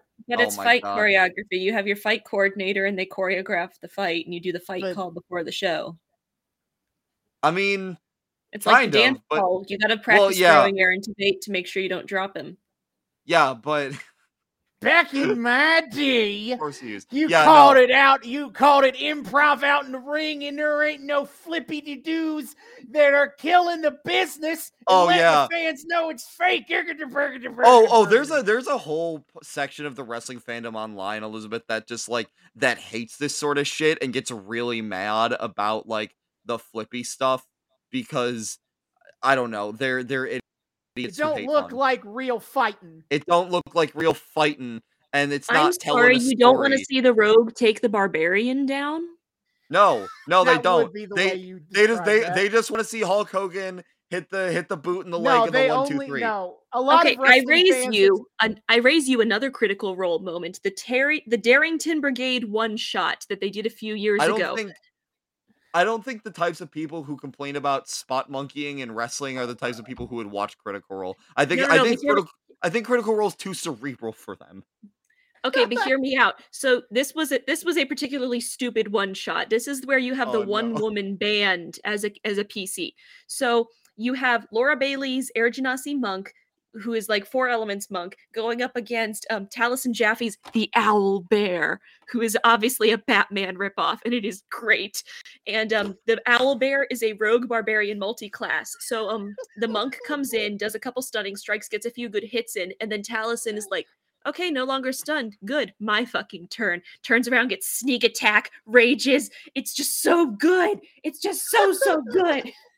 You We know, need, we, we need a whole episode devoted to Elizabeth talking about wrestling and D and D terminology. I have yeah, I have okay, I have two thought. I have I have two thoughts here. first of all, I say I say this, Elizabeth, with no with no derision whatsoever. One of my favorite things, Austin, about having Elizabeth on the show is all of a sudden our uh we we our our our trope of alienating our v- viewers, listeners, what have you, with uh with weird dorky niche bullshit. We don't gotta worry about that. We're- Elizabeth takes care of all of that the- for us. We're the normies here. I here. think Yeah. I might ruin some of that by just being a woman. Um, Well, no, are you ki- are you kidding? People people fucking love like lady wrestling fans. Like that like de- delightful phenomenon to take place. Which secondly, you know, I, I I've had a or thought. they're or they're weird neckbeards about it. you Okay, know. there are weird neckbeards about it too, but like weird neckbeards about many things. Well, There yes. But like the cool ones love love having people of all stripes in the in the fandom. That's Mm-hmm. not alienating if you're cool. Um but my other thing, I've just had an epiphany here dear. is is it's not a bad one, I promise. I've every time we brought Elizabeth onto this show, I've I've kind of had this thought in the back of my mind of I'm surprised that Elizabeth is as into this as she is because I know uh, as as you well know Austin, I know um some people who really really think wrestling is really really stupid. and What's a good thing? What's a good thing? We need certain people's legal advice for some of these things we're watching right now. Yeah, I, yeah, it's, it's so we can suck said people into this bullshit anyway. Um, but uh, uh, Elizabeth seems does seems like the type who could look at wrestling and be like, "This is extremely stupid. Why am I here?" But no, it's Elizabeth- stupid. That's why I'm here. I'm here Yeah, because yeah, it is stupid. But but but hearing no no Me and, no no me and no, no, Elizabeth no, hold, no, but me and Elizabeth hold a very special bond of both liking very stupid media. yeah, you guys bonded over Glee. Anyway, um, we bonded over other things, not just Glee. Absolutely. Okay, Oh, but also uh, no, no, no, no, one no. else, no one else would get me to watch the the Christmas propo- proposal or whatever. Oh God, I forgot she dragged you down the Hallmark rabbit hole too. She um, that was that's a Netflix exclusive. I'll have you know. Everybody it's- should watch One Royal Holiday. Um, I It's a believe you can get Hallmark- on YouTube now. It stars a Aaron Hallmark Tveit, movie and Laura everything but Osgood, name, and just like- Clark. It's it's it's a Hallmark movie and everything but name, just like Wednesday is a CW show and everything but name. Yes, and it's amazing. I Oh, don't God. think Okay, you if you want understand. discount Hallmark though, this year, um, my parents just watched this. You have Falling for Christmas, starring Lindsay Lohan and Chord Overstreet from Glee is also oh in it. yeah. The Lindsay Lohan is a celebrity who falls down a hill in a skiing accident and has amnesia, and so she goes to Chord Overstreet's ski lodge. Also, you pronounce it chord? It's not I don't cord? know.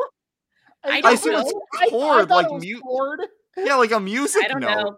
Okay, anyway. Who the We fuck need to get back on track Wednesday. No, no, no, no, no, okay, okay, okay, okay. Ah, back to that. Ho- So the the point I'm laboriously trying to get at was watch, Guys, we got so much more to get through here. We gotta, watching we gotta get back on track.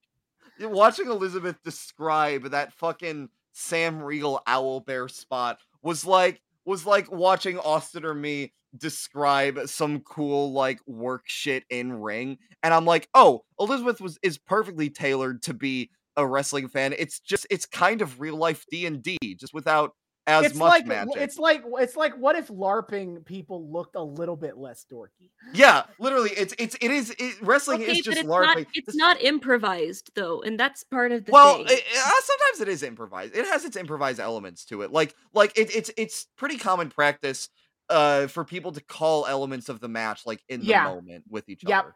Yeah, but very few re- very in- few wrestlers plan out matches beat for beat before the match. Except Yeah. unless your name is Randy Savage. Randy Savage, DDP. That's about all I know of. Off the That's top of my about it. Who do that? But no, um, I'm I'm always thrilled when you have me on here. Yes. Well, Yeah. yeah. no, and it's it's delightful to have you as like kind of a, a growing wrestling fan. It's it, again, it seems like it would very much be not your thing. I'm glad it is. Anyway, Yeah. Okay. So this match, the match, we've we What? I think I think that that diatribe did a good job of explaining the basic beats of this match. Of course. pretty Uh, much, yeah. then I, I made I made some notes of some final moments that I thought were funny and worth mentioning, like 3D go for the what's up, which um, is where but good old brother Ray has a guy down and holds them up, holds them, holds their crotch open so that Devon can headbutt them in the dick. Uh, but oh no, it was reversed, and then one of the little people gets up Mini there, Sabin. Mini Sabin gets on the match. and he pun- and, it's- and then he jumps off and he punches uh, brother Ray in the taint instead.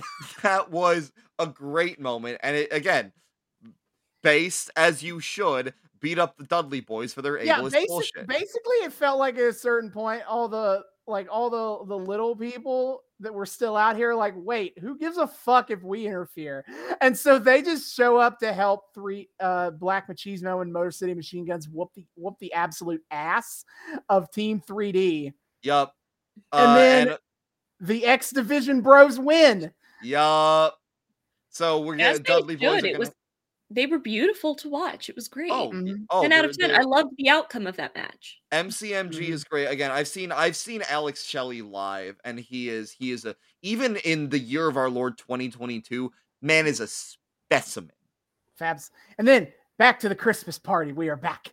Uh, Ah, they're yes. singing, they're singing Christmas carols. We're all having a good time. Uh, the bumpkins I mentioned earlier try to go to the bathroom, and Kong doesn't let them through, and Kong just whoops their asses. Yeah, and then they are never seen again. awesome Kong. Ta- yeah, well, they clearly died of of of holding in their bladder for too long. Um, yeah, awesome oh, I Kong forgot to given. mention when Kong came in, Eric Young had a great line of, uh, "I think your mittens look very warm." Because she's wearing her like ar- her like fight box- MMA like boxing glove like Yeah, hand gloves. Awesome Kong is in full gear here. And again, it's great. She's taking her bathroom attendant role very seriously. Only Santa is allowed entrance to the bathroom And per then- Eric's request. And then big sexy Kevin Nash Kevin. Nash is here. And honestly, I had the epiphany as he walked in with his flowing white locks and his big white beard. I would love to see Kevin Nash play Santa Claus in something or other. Mhm. I think I think casting Hulk Hogan as Santa with muscles way back when was a mistake. Should have been Kevin Nash there or anywhere else. Please, please give me Kevin Nash as Santa somewhere. I know his Yeah. hair's shorter these days, but I would pay such good money for Kevin Nash as Santa. Fuck. be David so wants cool. Kevin Nash as Santa the same way that my mom loves Kurt Russell as Santa. Yes, yes, that was my thought. Is he would be comparable to like a fucking Kurt Russell Santa. That's my Kurt Russell Santa. Is Kevin Nash Santa, So and he's from Michigan. So much the better. Yeah. So Kevin. Nash comes in. Immediately, the beautiful people come to service him. Yes. And him and Eric have a slight conversation about like how we're breaking down the servicing duties here. Uh, and then ODB just yells over from the bar and starts calling the uh, the beautiful people sluts. as, and then when they does. come over to fight that, she grabs the punch bowl, throws it at the beautiful people, and they just start brawling. ODB really does not like the beautiful people, We and know she doesn't. every She time. hates the beautiful people. Internalized misogyny. a little bit. Shit, But as it's but still fun. basically this is set up we are this is planning and payoff all over the place here f- folks because this is set up for the for the for the women's match later Yeah, I know. Jesus, save it for the We ring. cannot guys. forget- They they just in the midst of have we gotten to the part where they're all cleaning the floor and then Kurt and his wife come right in? now right now we're at that We're, point, yeah, part, we're we're there. yeah. No, because he he's immediate because Kurt's like, oh Eric, can I talk to you to tell him Santa's not real? Yeah, And, yeah, um, yeah. oh and there's there was a few things worth bringing up before we get to santa's not Yeah. real It's just, Um, I'm just mad about this whole thing. yes, I- so they're cleaning the floor including the monkey the monkey is also cleaning the the, floor the, the, the, the, And the then- monkeys. in comes Kurt Angle with his wife Karen. And Kurt Angle shows up, and of course, Eric Young has to be like, Can I service you, Kurt? Yes, and Eric Young then- wants to service Kurt Angle. And then, of and, course, and then Angle tells we Karen realize we remember, we see how much 2007 we are in right now. When Kurt Angle's response to Eric Young saying, Can I service you? is Kurt Angle says, What are you, a cupcake? Oh, great. which Eric also completely over his head. He's like, "Oh yeah, cupcakes over here. Those were damage. Those are great. These are great." Eric Young is inadvertently the best part of this episode simply by not letting anyone's like weird, cringy euphemism go like taken seriously. right. oh So Santa, he can't wait for you to come. He just can't wait for you to come, and he's got cookies, three yummy cookies. Yeah, literally. I, so- I I will petition for Eric Young to play Larry the Cucumber in a gritty live action reboot of Veggie Tales. Yeah. So Kurt Angle tells his wife to go start cleaning the floor so he can talk to Kurt, talk to Eric. And, And she's he's like, "What the fuck, evening Kurt?" gown. He has her get on her hands and knees to clean the floor. Like, why isn't the butler cleaning the floor? Yeah, where the fuck is this butler? What he just kind of disappeared. He also left the party. I will say, I will say, framing this as like the stately manor of Eric Young is kind of perfect for like the super Eric gimmick later on. It gives very 60s like Batman vibes Eli- I can see that. of like Adam West, No, Bruce Wayne. Elizabeth had something to say about Kurt Angle, so proceed. Yes. So Kurt pulls Eric aside and tells him, you know, Santa Claus, he's like a cartoon. He's like Spider Man or he's like Shrek. And he's trying to imply that Santa's not real. However, Eric takes this the completely wrong way and he decides that Santa is Shrek and Spider Man helps. And he, Eric- goes in- and he, he explains it in great detail about how Shrek puts on the Santa suit and Spider Man uses the webs to get the gifts down the chimney. And it's really well thought out, honestly. But I'm just there and I'm just like, Kurt, why would you ruin Santa for this kid? He's clearly Because he's a excited." because he's a bastard. That's why. because Kurt Angle's a bastard man. and just, I it's Angle- really heartbreaking to see him like Well- ruining Eric's Christmas, trying to ruin Eric's Christmas spirit. We we get We will. I think we get a little they're- that, like- explanation for for Kurt Angle's Yes, attitude. here. Yeah, no. Um yeah, Kurt Ang- Kurt Angle has that line about the cartoon characters and Eric's like, "And I took that literally." Yeah, and then Kurt Angle with a funny line of like, as as he as he is losing his mind, trying to wrap his head around what Er- Eric is talking about now. Is he's like, where where's the booze? I need it. Yeah, we cut. We come back. We we go. We cut to commercial, and then we no, we don't cut to commercial. It's we, we time cut- for the women's match. Yeah, we cut. We cut to the ring. Uh, and as and as we're doing this, Don Welcome West to the. Santa's workshop match. Don West is reiterating Eric Young's. Don uh, West is whole- trying to understand the logic. He is trying to follow the plot of of Eric of Shrek is Santa Claus. Uh, completely forgetting that there is no plot. That's the whole point with Eric Young. So we get ODB, Roxxi Laveaux, Jackie Moore, who is uh who is um uh James uh James Storm's valet. She is also a cowboy and also drinks a lot. Yes. Uh literally last the last previous episode of Impact, which I did watch to prep for this. Her whole gimmick was she had a match, but she got fucking wasted, and so she is wrestling drunk. oh, that's what they meant about her wrestling under the influence. That's Yeah, is is the previous week she got super drunk and had to wrestle a match drunk. This is wrestling. Absolutely, this is wrestling. And then Christy Hemme comes out, and then Miss Brooks comes out, and then Awesome Kong it comes out, and Comes then we out. get the beauty. Uh, Can The we talk about how Miss Brooks is so disrespected in this episode that every other is. woman on stage is uncomfortable with how much she's being disrespected by Robert Roode? Like Oh, they keep yeah. bringing it Yeah. up how the other women are mad about how she's being treated. She's Oh, also yeah. giving Tammy number two vibes from Parks and Recreation. Mhm. which is a great comparison. I actually, I, I actually get that reference. Well, that's the thing. Also, was like is why Robert Roode and Booker T got beef right now is because he was dry. He was he was um uh, laying into her, and Sharmell came out and is like, "Hey, no, this is not how you speak to a woman." And then, of course, Robert Roode's response was, "You're a whore." And then Booker T was like, "Okay, uh, that that ain't gonna fly with me, sir." Boo! Get new material. Uh, uh, Didn't you're a whore. You're a slap him You're a across whore. the You're a whore. face? Did yes, that happen? that also. I think that also happened. But anyway, so Miss Brooks, we get the uh the beautiful people with the cakiest cake shots imaginable. Uh, the cakiest cake shots. This this side of of off center camera work. I think they were going for the rule of thirds, where like you divide the screen Mhm. into a grid and you're supposed to put the item of interest at one of the intersections, but they just Mhm. missed. Yeah. Uh, Yeah. I don't think I don't think TNA was putting that much thought into their cinema. All they all they were like, you got the ass in there. All right, Yeah, we got. We're, we we got we, got got ass. the A. Good. This this Moving we gotta on. yeah, listen. O, ODB's got the T. These two got the A. We're good. Yeah. Uh, and then Gail Kim arrives to be the second. Well, no, no, no, no, no, no, no, no, no, no, no, no, no, no. We get beautiful people entrance, and then we get commercial break because there are so many damn entrances they have to cut the commercial, and then we get Gail Kim. Right. Gail Kim comes out and like immediate oh oh but during one of these i think i think during the beautiful people entrance they do a cutaway to joe to samoa joe coming into the building Yeah, for some reason. yeah so gail kim It's gets in the planting ring and payoff. it is Yeah, yeah oh Uh, yeah. gail kim We're gets in the planting ring that Samoa Joe is here.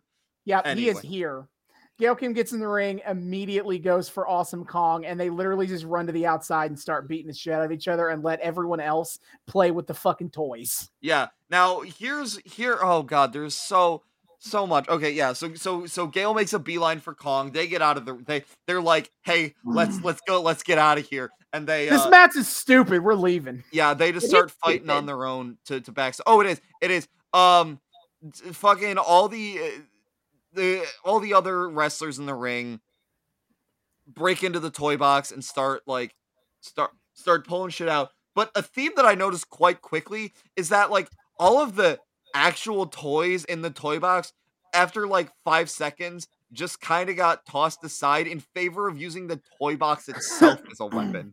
Yeah, it starts when ODB takes the toy box, pushes it over, and like traps Angelina Love in the under the box.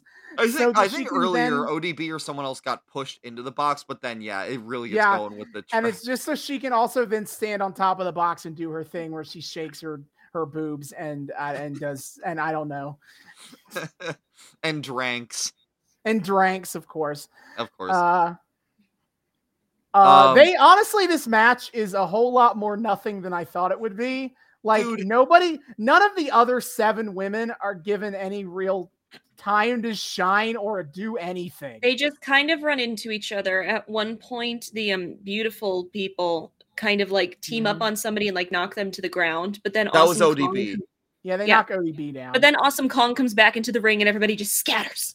Well, okay. yeah, and then Here, here's what was funny about that spot with the beautiful people in ODB was they knock ODB out of the ring, and what's his nuts on commentary? I forget. I forget which one it was. Uh, basically goes, uh, uh, oh, ODB's out of the match, which I was, I was like, hold, hold on. When Mm-hmm. did this become battle royale rules?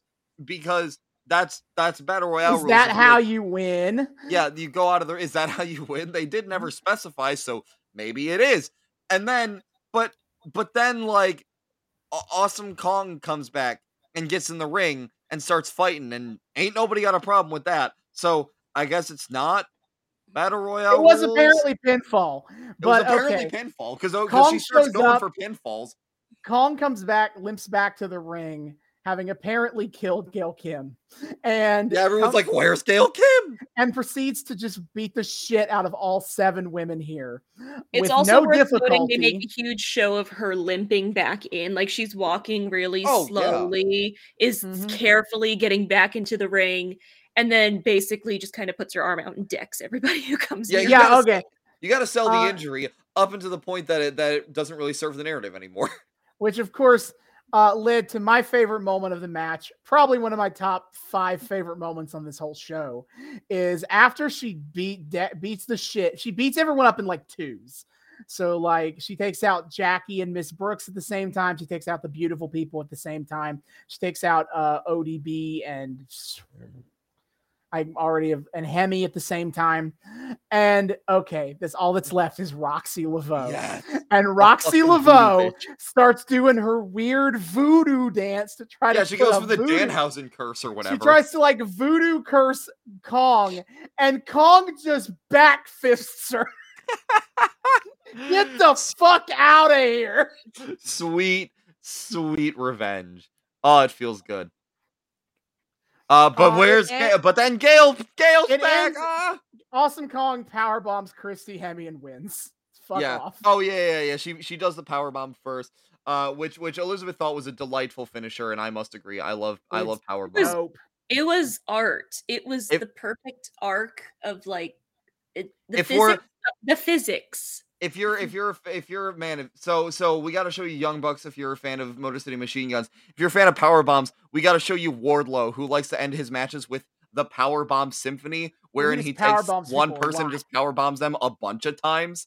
Uh, Until they and and he makes a whole thing Please out of it. Like me he they play like up orchestral music underneath. No, No, no, he, he- no, no, he like tunes like, up the orchestra, and everyone in the crowd goes like they're they're going like this, and they're chanting Wardlow. Yeah, so It's so great. and and they call it they they they the, everyone on announce uh, on the announce team refers it to like the movements in the Power Bomb Symphony. It's great. Um, Mhm. but anyway, back So to back Gail, to this Gail shit. Kim, Gail Kim Gail runs Kim back returns. in with a chair. And she's got a chair. She whoops Kong's ass with his chair. Kong takes a chair shot unprotected to the head. Oh my god, yeah, because Boom! At first, Gail Kim was like take, playing it safe. Like Gail Kim Hit hits her the on back. the arm with the chair, and then the back, and I'm like, oh, they are they like playing it tame here? And then, bam, right Listen. down, cracked on Hey, listen, listen. Chris Benoit had only been dead for like seven months. We we don't have time to fix this. We don't have time to change policy yet. We concussion. What's a concussion? Ple- We have learned nothing from We that, from a double murder suicide. Thank you.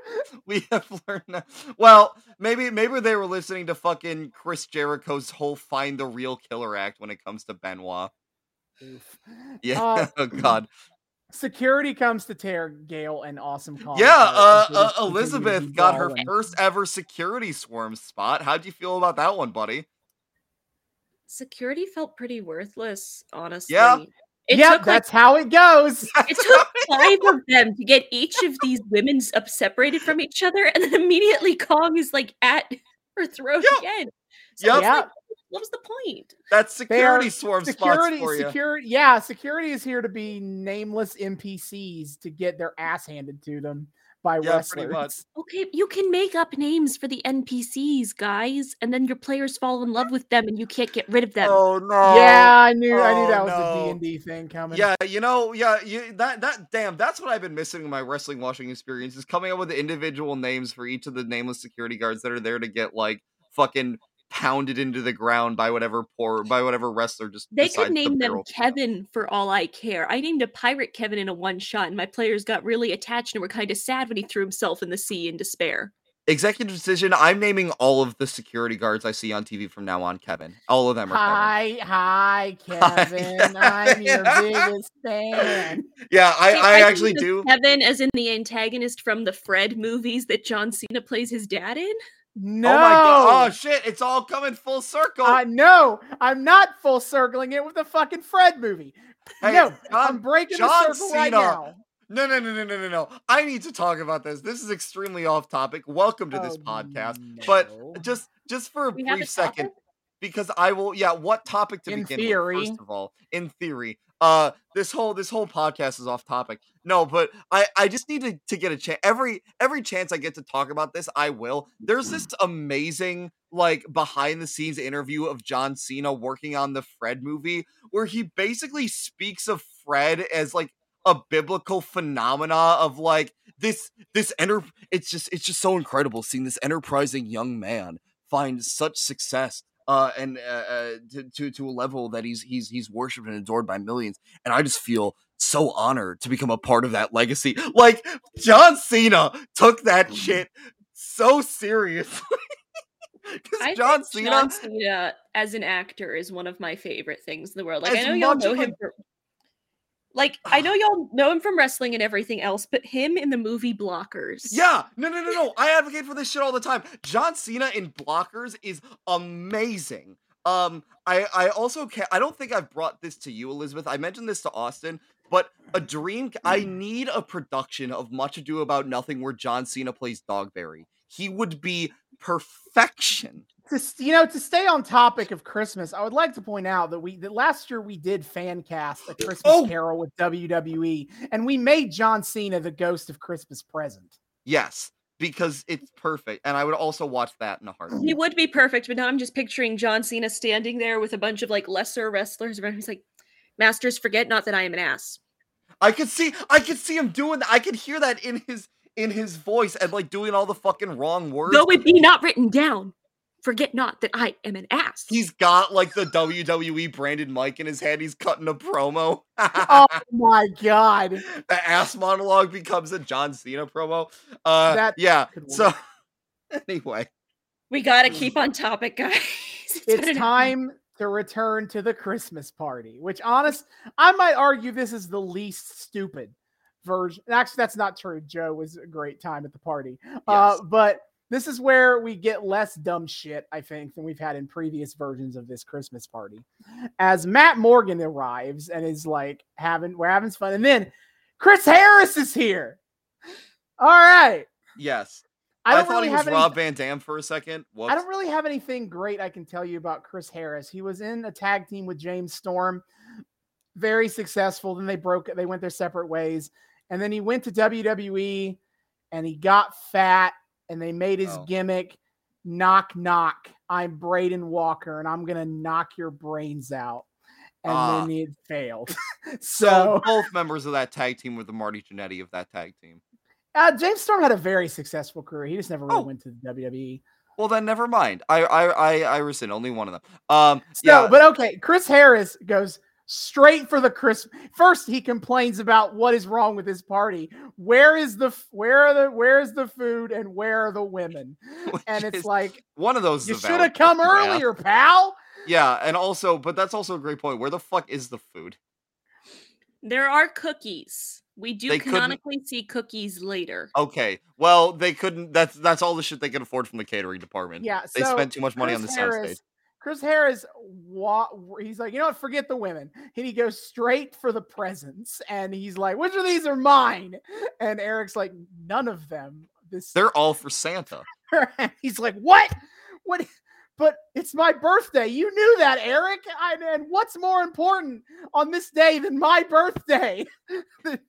and um, and then Eric Young is like, "You know, Chris, you share a birthday with somebody." And he's like, "Who? Who do I share a birthday with?" And of Eric course, Young, I gotta describe Eric this. Eric Young, Young does just does like the cringy youth pastor thing of calling Jesus by his initials he of him JC to make him sound hip. Um, But then JC Chris Harris is like, JC, Jim Cornette shares a birthday with Christmas. Who did he ever beat? that which which that was actually a great line. Uh, That was and a great joke. You know, for the stupid youth pastor setup, that was a great payoff. that- yeah, that was that was that was that was solid. Also, I I I want to believe like the implication of mention who that Jim is Cornette was. I, I want to believe though the implication of that is Chris Harris would have more respect if he understood that that Eric Young was talking about Jesus uh from that time that that Jesus epically uh beat uh Beelzebub in that in that uh that cage match uh back in whatever whatever BC or I guess AD whatever uh uh Explain.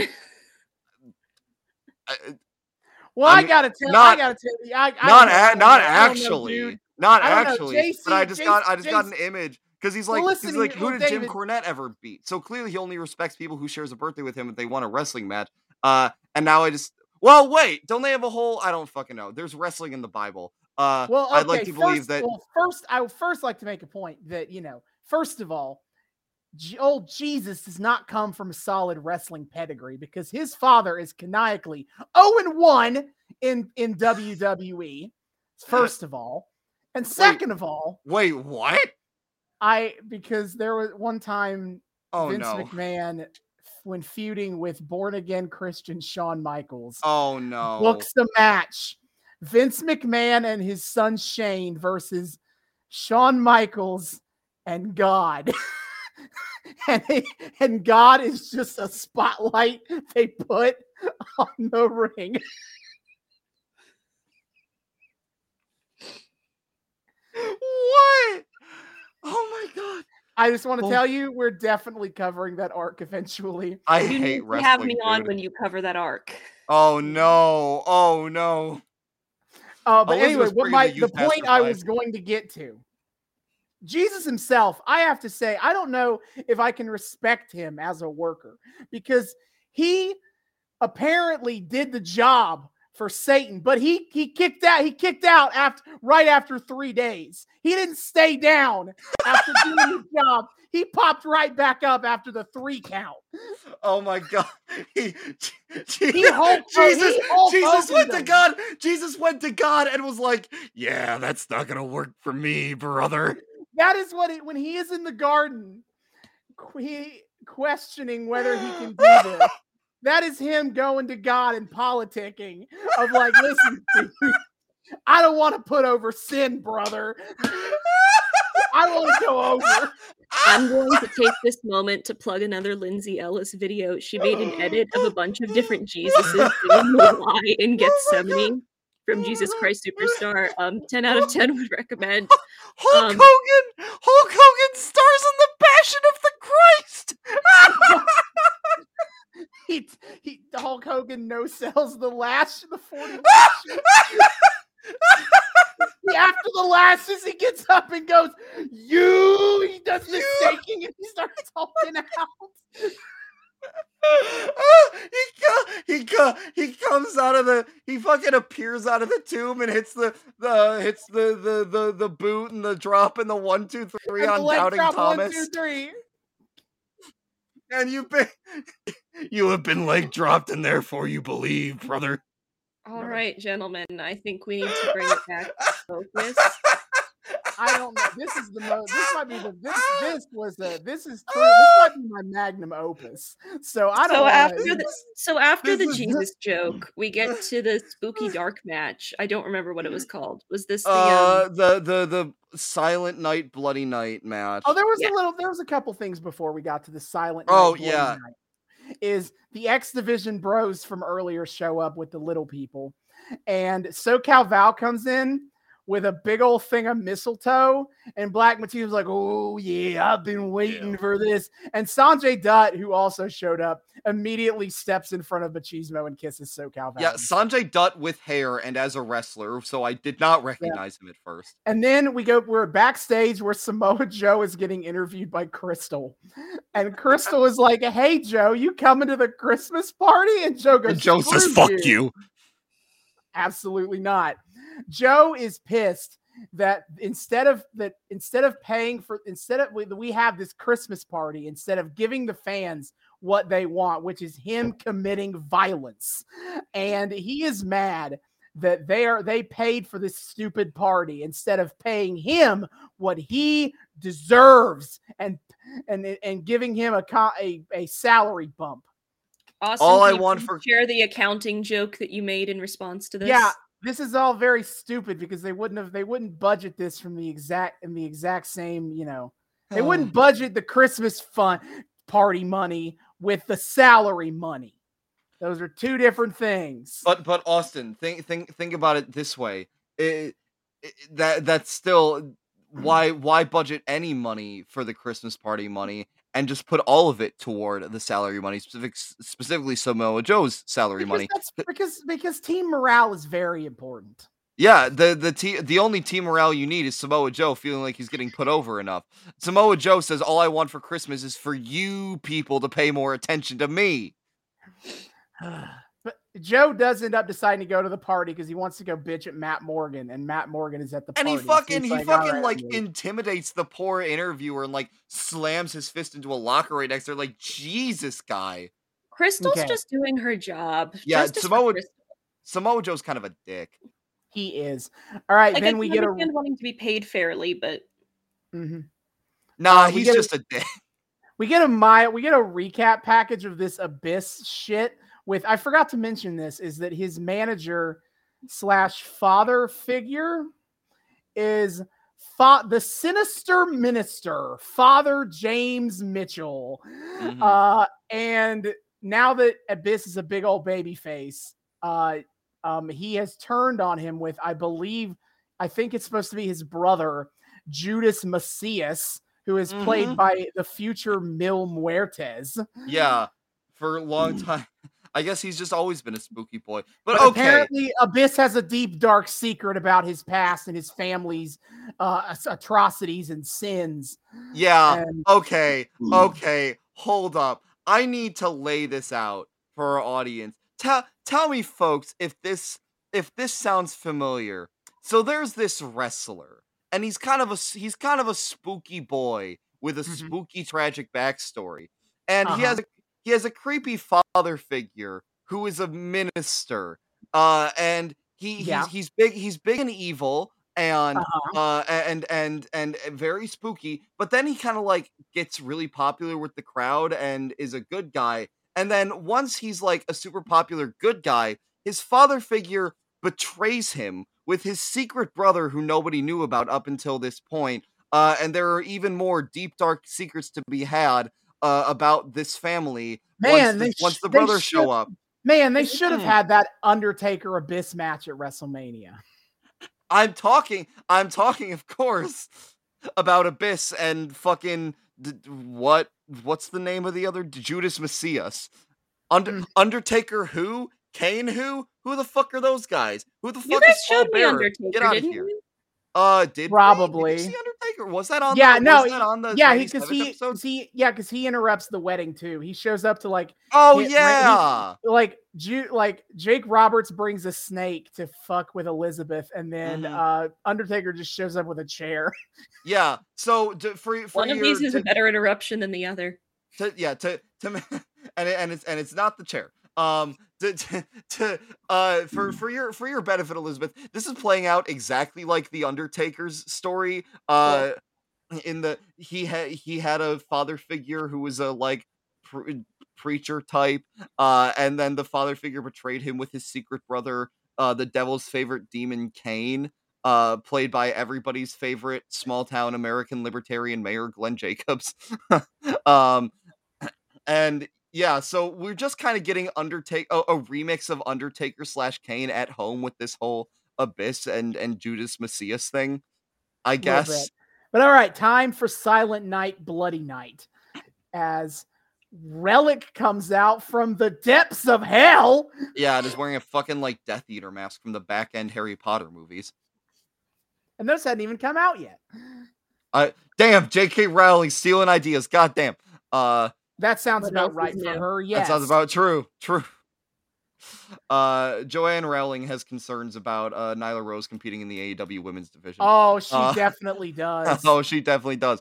Um, not a uh, big Van- not a big fan of Vanny either. not a big fan of Okay. any. Uh, Let's focus on happy things. Let's focus on happy things like Shark, Shark Boy. Boy! Shark- like Shark Boy I don't know why Shark Boy is here, but he is. to be a jobber. To lose, he is here to be the lost guy. His the- vibe does not fit with anybody else who is in the ring for this fight. yeah, He- and it's great. everybody else is like dark, lightning, blood, masks covering the face, and then we're all dark and serious and bloody and have all this Uh, darkness inside of us. And then Shark Boy comes in doing this. Shark Boy's got a mask covering his face, and I think there's supposed to be blood around his teeth. Yeah, he is apparently injured. or His something, mask I is don't know. smiling, my dude. It's He's a, a happy it's- boy. He's not yeah, too he's far a- off he's from a- the Taylor he's a happy Lautner boy. character. I- I the will- Taylor I will Lautner say- character is edgier than this. The I fact will- I- that the fact that TNA never tried to give Shark Boy a valet named Lava Girl is in fact a failure on their part. True. True. Also, I, I do find it fun. We were talking about Christopher Daniels earlier. Christopher Daniels is the one man uh, uh, uh, uh, incarnation of the vibes of this match because he was the fallen angel, uh, which you know was as as cool and badass as it sounds. And then in the last uh, f- uh, Feast or Fired thing we were telling you about, he was the one who got fired, and he he showed back up under a mask as the Curry Man, who was like Who is- Shark Boy, who is Shark Boy tier, who's Shark he, Boy he tier. likes curry and he likes curry and he dances. I'm Curry Man. Curry is delicious. I see no fault with this. yeah, he show he shows up and, and does a goofy little dance, and he's the cur. So like, I feel like this is all just this is all just like uh, uh foreshadowing for the career career trajectory of Christopher Daniels in TNA. yeah. And then uh Black Reign comes out. David, feel Oh. free to cry and bemoan. Oh, oh, like I, I at least have the consolation that thank God Justin it gets Rhodes better. Yeah, that it gets better. Dustin Rhodes, the Benjamin Button of wrestling, was finally like is these days finally allowed to experience like the dignity and respect that he so clearly deserves and is finally found like the mental peace that he's so clearly needed for so much of his life and and it's and he's in a he, he's about to like enter the twilight year of his career and i'm sure it's gonna be great he got to do a great like match with orange cassidy and the best friends last friday but man does that still make watching does that still make watching him as black reign feel all that great He oh man, you can tell my man's You can tell my man's in a bad place. And moreover, they're playing the fact that he's in a bad place IRL for kayfabe. I mean, if you can, if we can, if you can have multiple characters of actual mm-hmm. IRL alcoholics being playing alcohol out of control alcoholics in wrestling, I don't know why you can't get a guy hopped up on hopped up on pain meds and and severely depressed. I don't know why you can't make that the character. No, nobody, nobody in wrestling has ever read the dictionary definition for the term gauche. No.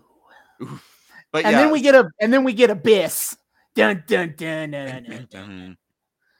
Um, this match sucked. I hated Yeah. it because nothing interesting happened. Okay, thank you. Uh, uh, so, real quick, one more note about Black Reign. Uh, his wig is somehow worse than the Goldust wig. Um, it's less convincing somehow. Uh, yeah. So, so in the ring setup, they have a barbed wire Christmas tree, which is not sitting on the ground of the ring. It's like suspended just above like the floor of the ring by a wire, and then It's, around it- it each other. Yeah, well, yeah, but but I mean, you yeah, yeah, but I'll I'll be honest. I sat here trying to think of a way to ra- to somehow loop in Christmas Tree Farm by Taylor Swift for this exact moment. Austin, But honestly, this match was too terrible. I got nothing. Yeah, Taylor yeah, and then deserves and then better. laid laid around the barbed wire Christmas tree, you got a bunch of presents that, of course, have have very deadly weapons in them. And I'm so glad you said something, um, because uh, Where was What- my bloody? maybe I yeah okay. This was my so I, I had a bunch of I had a bunch of random notes, but like kind of my big takeaway from this match was I I literally this is my note word for word. Maybe I'm desensitized, but that felt like a relatively tame death match. They teased. It was a very. I was I was honestly a little For intrigued, something morbidly called so. Silent Night, Bloody Night, it was boring. Yeah, and there not nearly enough blood. I had to. I watched them on pay per view, like tear each other up in barbed wire in a barbed wire match, where Yeah. instead of ring ropes, it's barbed wire. Barbed wire And- everywhere matches, baby. They're great. And I, I watched this, and I admit I was a little morbidly curious what Elizabeth would think about a match that's a little more bloody and gross. Yeah. because David hating it initially was also was also a fascinating experience for me. Yeah, and now it's I, like- and now I'm like into it when they do that shit. now I'm just mad that psychopath. nothing, absolutely nothing happened. No, the most blood we got was when um Brother Ex Machina, whatever the demonic version of Deus Ex Machina is, shows up True. to kick his brother to kick his brother's ass, and then the fight ends, and that's it. Yeah. Yeah, 'Cause the only- climax, it's just boring. The only Mm. red in the match is for some reason, stupid fucking rellik has red mist that he spits up into his own face. Yeah. at the Okay, beginning of the match.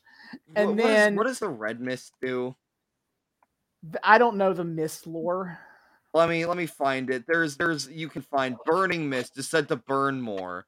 Um, okay, great. And then and then Judas Mesias spits up blood. I guess. I guess that's the gimmick. Yeah, don't but they keep throwing Dustin Rhodes and Shark Boy, who are wearing the most clothes, into all like the really pointy shit. Yeah, okay. And like, okay.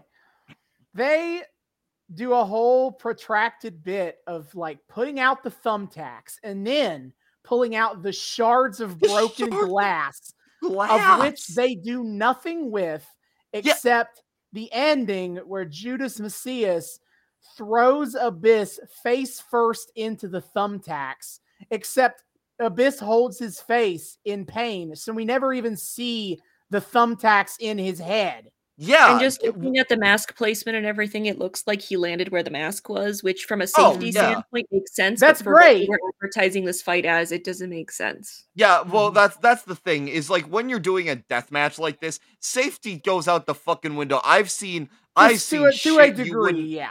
believe in death. Well, yeah, but like I've seen, I have seen thumbtacks shoved into Britt Baker's mouth. Uh, Like the things you're willing to do in a death match are a little different than what you might be willing to do in a normal match. Because it's a Mhm. death match. yes, it's a fucking. If death- you slicing up with pizza cutters, eating some thumbtacks, oh going my through my glass, favorite, going getting, through getting, glass, getting stabbed in the forehead with broken light tubes. oh, getting stabbed in the head with light tubes, you know. the Oh, I hate that shit. As And- you do. and As you do. absolute and it's just like nothing really happens.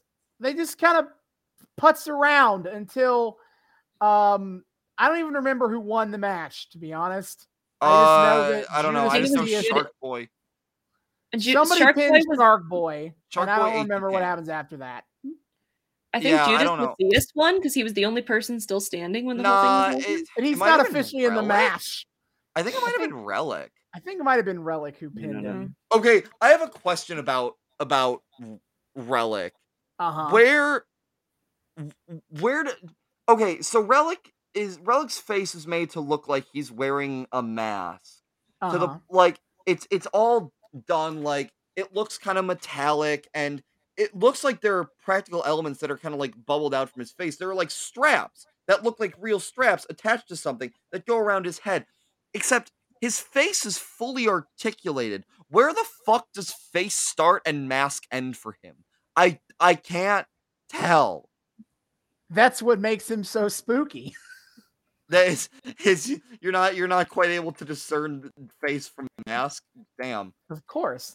I think David's looking for the Phantom of the Opera Mask of Red Death logic in how this whole thing works. And no just not even not even that of like like it's his it's not even when i say articulated i don't mean puppet articulated i mean it's his fucking face okay Mhm.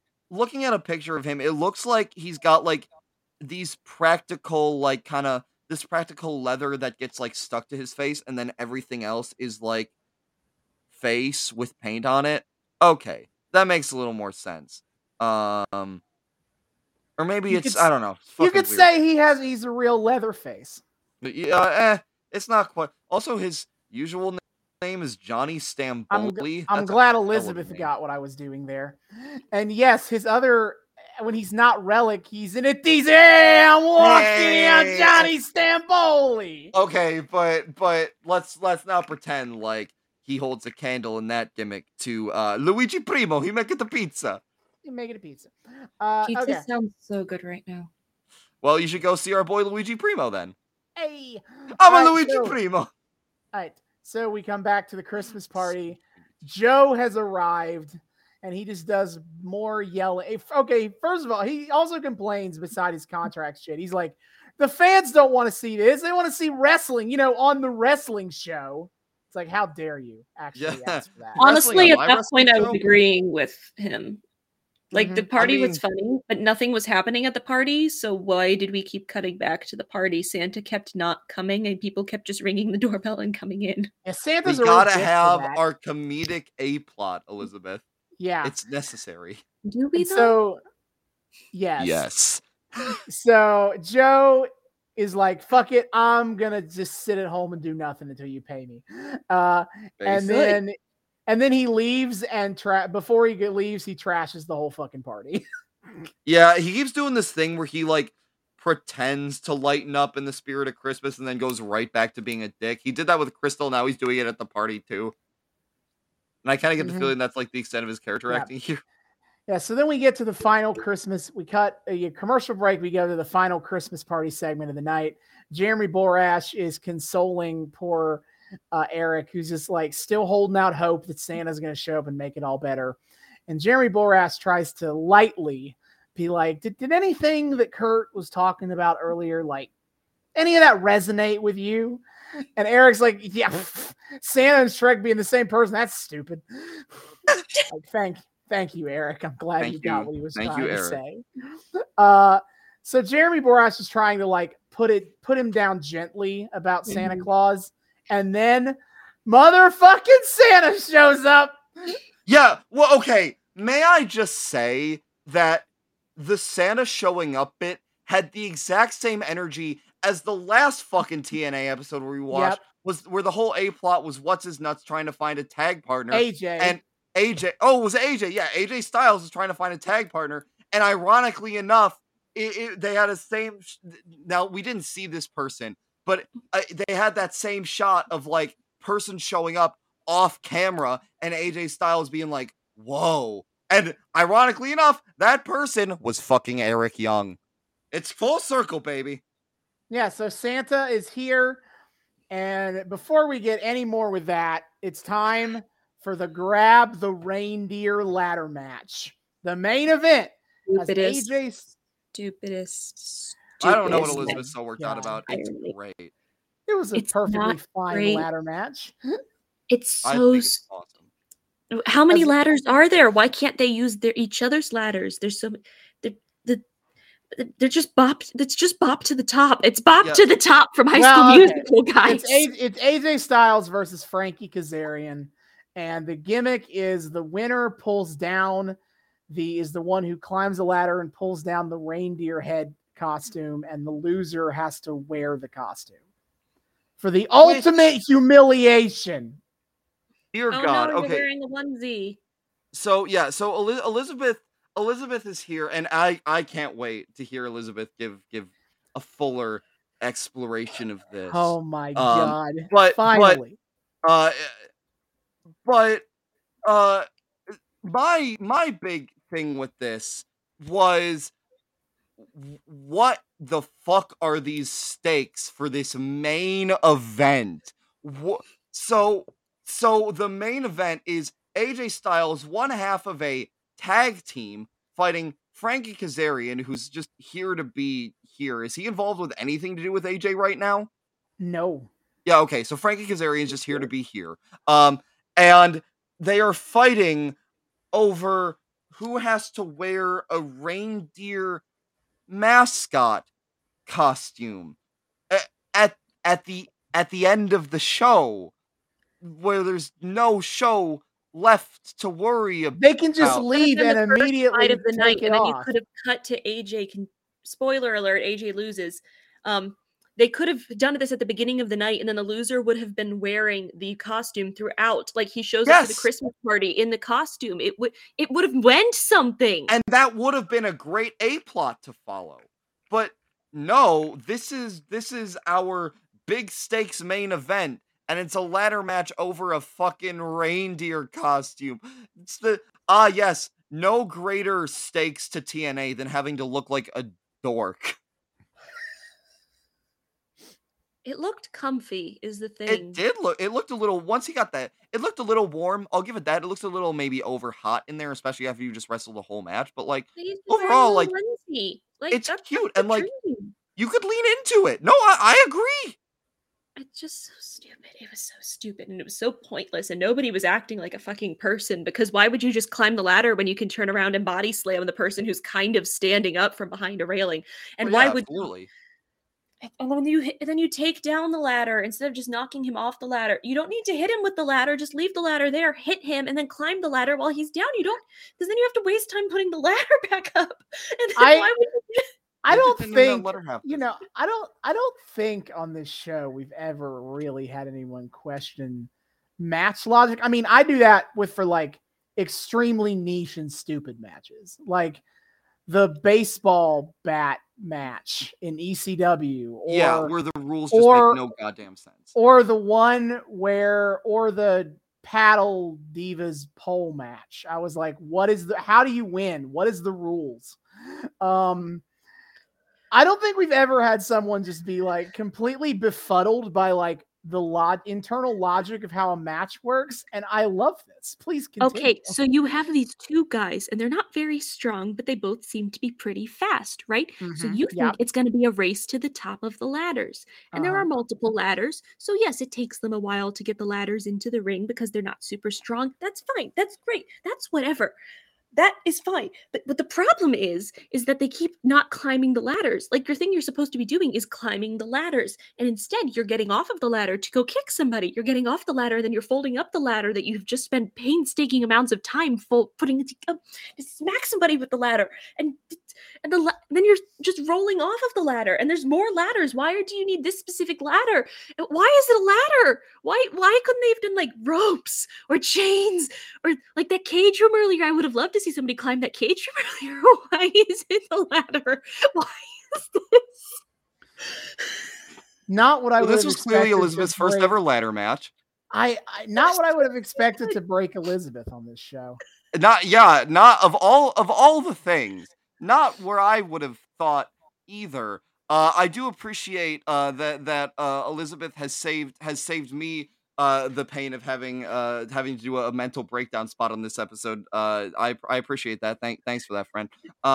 But also like Why would you do a backflip on the ladder when you could just push the ladder onto the stage and start climbing So- the ladder? He's in the so- audience. You- so Elizabeth- Elizabeth, there there is the, here here here's the here's the problem is you're thinking about it. The when it comes to stipulation matches like ladder matches, there's It's kind of an rule of cool in unspoken there there's kind of an unspoken like social contract between the wrestlers and the audience wherein nothing that's done here is practical, but you just kind of have to accept that for the sake of the spot monkeying.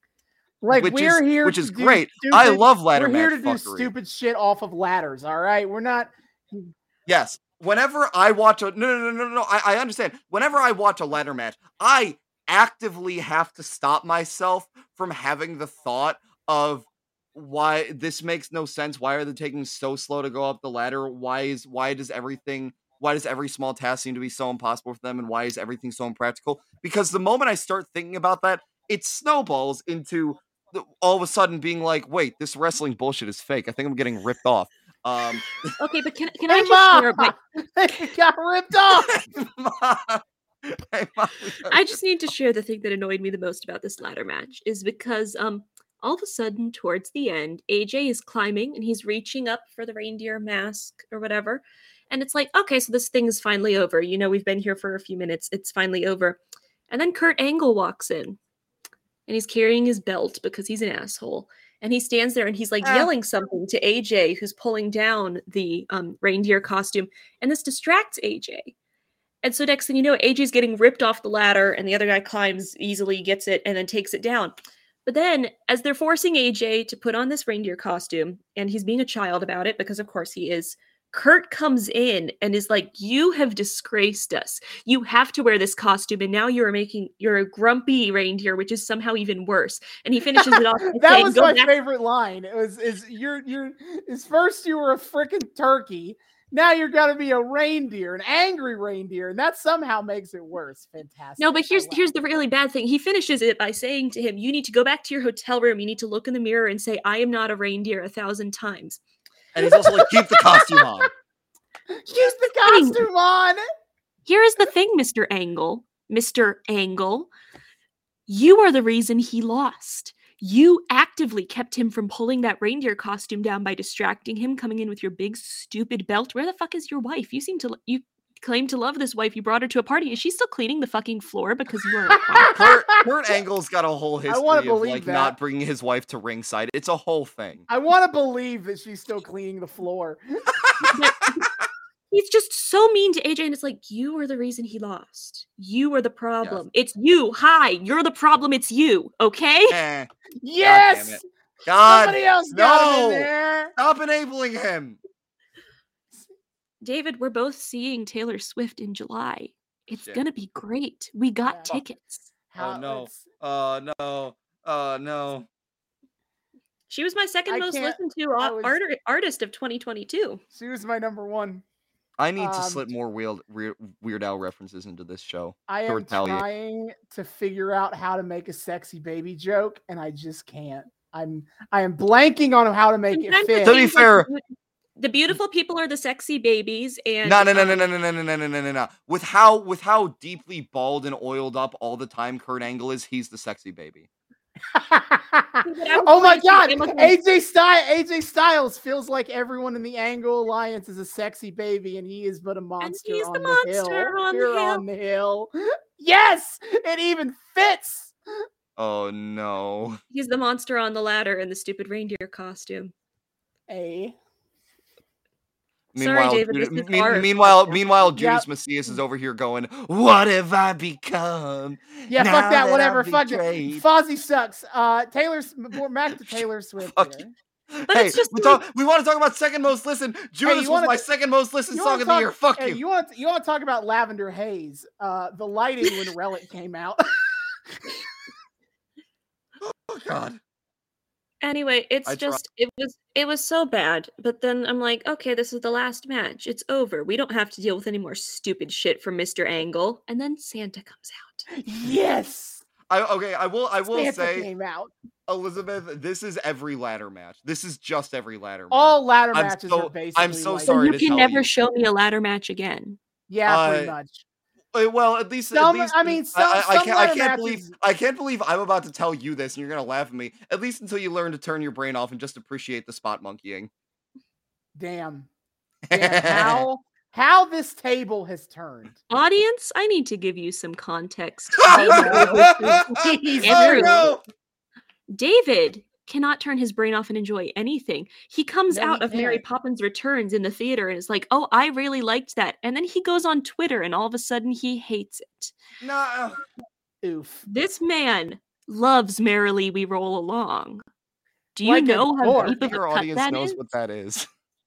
That's Look it up. Because right now there's a off-Broadway revival with Jonathan Groff and Daniel Radcliffe and Lindsay Mendez, and I'm excited for them, and they are a good cast for this. But it's just David likes to think too much about everything to the point where several months ago we had an evening where we had to pitch alternate versions of musicals, Oh no! and you had to figure out what something different Ugh. to do with it. And just I to torture David, we quip. gave him Mamma Mia. We gave him Mamma Mia because a fun musical with ABBA music that doesn't tell you the plot that matters is everything David hates in the world. He hates everything that is good and light and doesn't require a lot of deep thinking. He wants your deep think pieces about industrialization and how it dehumanizes us. No, yeah, no, no. that's just why it's turned- our Mamma Mia, comrade. that's why he literally just turned it into communism. Um But it was really fun. The meltdown you just saw is nothing compared to what he did when he realized the set is perfect, the costumes are perfect, Mamma Mia is perfect, like but it's no, not. No, no, no, no, no, no, no. You did you right there. That was a pretty good David tier meltdown you did. I was proud of you. I feel like I've gotten through to you. We've had a breakthrough. I have been. I I have I have uh, I have left a little a little bit of of my my my soul lingering to haunt you to to uh, occasionally influence you to to such to can such bouts say of if madness. I've been changed for the better, Oh, but God. because I I- knew you. I, was I gonna- have I would, I would like to go and changed for interject good. here. Is merrily we roll along when just being a Sondheim nerd just isn't enough elitist for you. Do the You one Hey, thing all- hey. is embarrassed by. oh god oh god i i oh i'm gonna i sorry audience alienation i took it one step further and fucking became a pacific overtures fan okay i will go as deep as it takes You just keep finding deeper cuts to make. yeah when fucking square one hits new york next year i'm gonna be all over that shit too Okay, folks, we got we got it. Square One was a hoax. That's not happening. I uh, no, I've, I'm hearing conflicting reports on this. I need more info because I, I hear I hear back and forth. I, I'm hearing that there are reputable sources claiming that the claims that it's a hoax was itself a hoax, but that's a whole other thing. All right, you Anyway. know what? Uh, It's time to get on back to it. Get on back to the here, guy. wrestling. Santa Santa's here. arrives. All right, I I have I have notes about the ladder match, but I mean it's honestly a pretty middle of the road ladder match. I've seen better and I've seen worse, and I think they weren't trying that hard because it's the Christmas episode. So, all right, we are we've gone through. Uh, uh, Elizabeth did a lovely job getting through Kurt Angle, making uh, AJ look put on the fucking costume. And Santa is here to give out TNA merch. I guess people weren't that much on the nice list this year. oh, you you fucking you fucking you're on the naughty list and you wake up uh you wake up to the only thing worse than the lump of coal in your stocking. TNA merch. No. Uh, so at this point, Mike Tenay is like being like, only on TNA do you have midgets, monkeys, mistletoe, and Santa himself. Fantastic. And so Kurt Angle, like uh ske- like ki- in Kurt Angle, like an atheist in D and D, in spite of all evidence to the contrary, here is like Santa is still not real, and you're an idiot if you believe in Santa Claus. I appreciate the atheist in D and D joke. Thank you. Yeah, that's uh, Um, it, it- he's like he's like uh he's like Hernandez in Lucha Underground, not believing in dinosaur or not believing in Not dragons. believing in dragons. You're right. This is like him thinking dragons aren't real while wrestling a literal reincarnated dragon. You are Yes. correct. That is that is the same thing.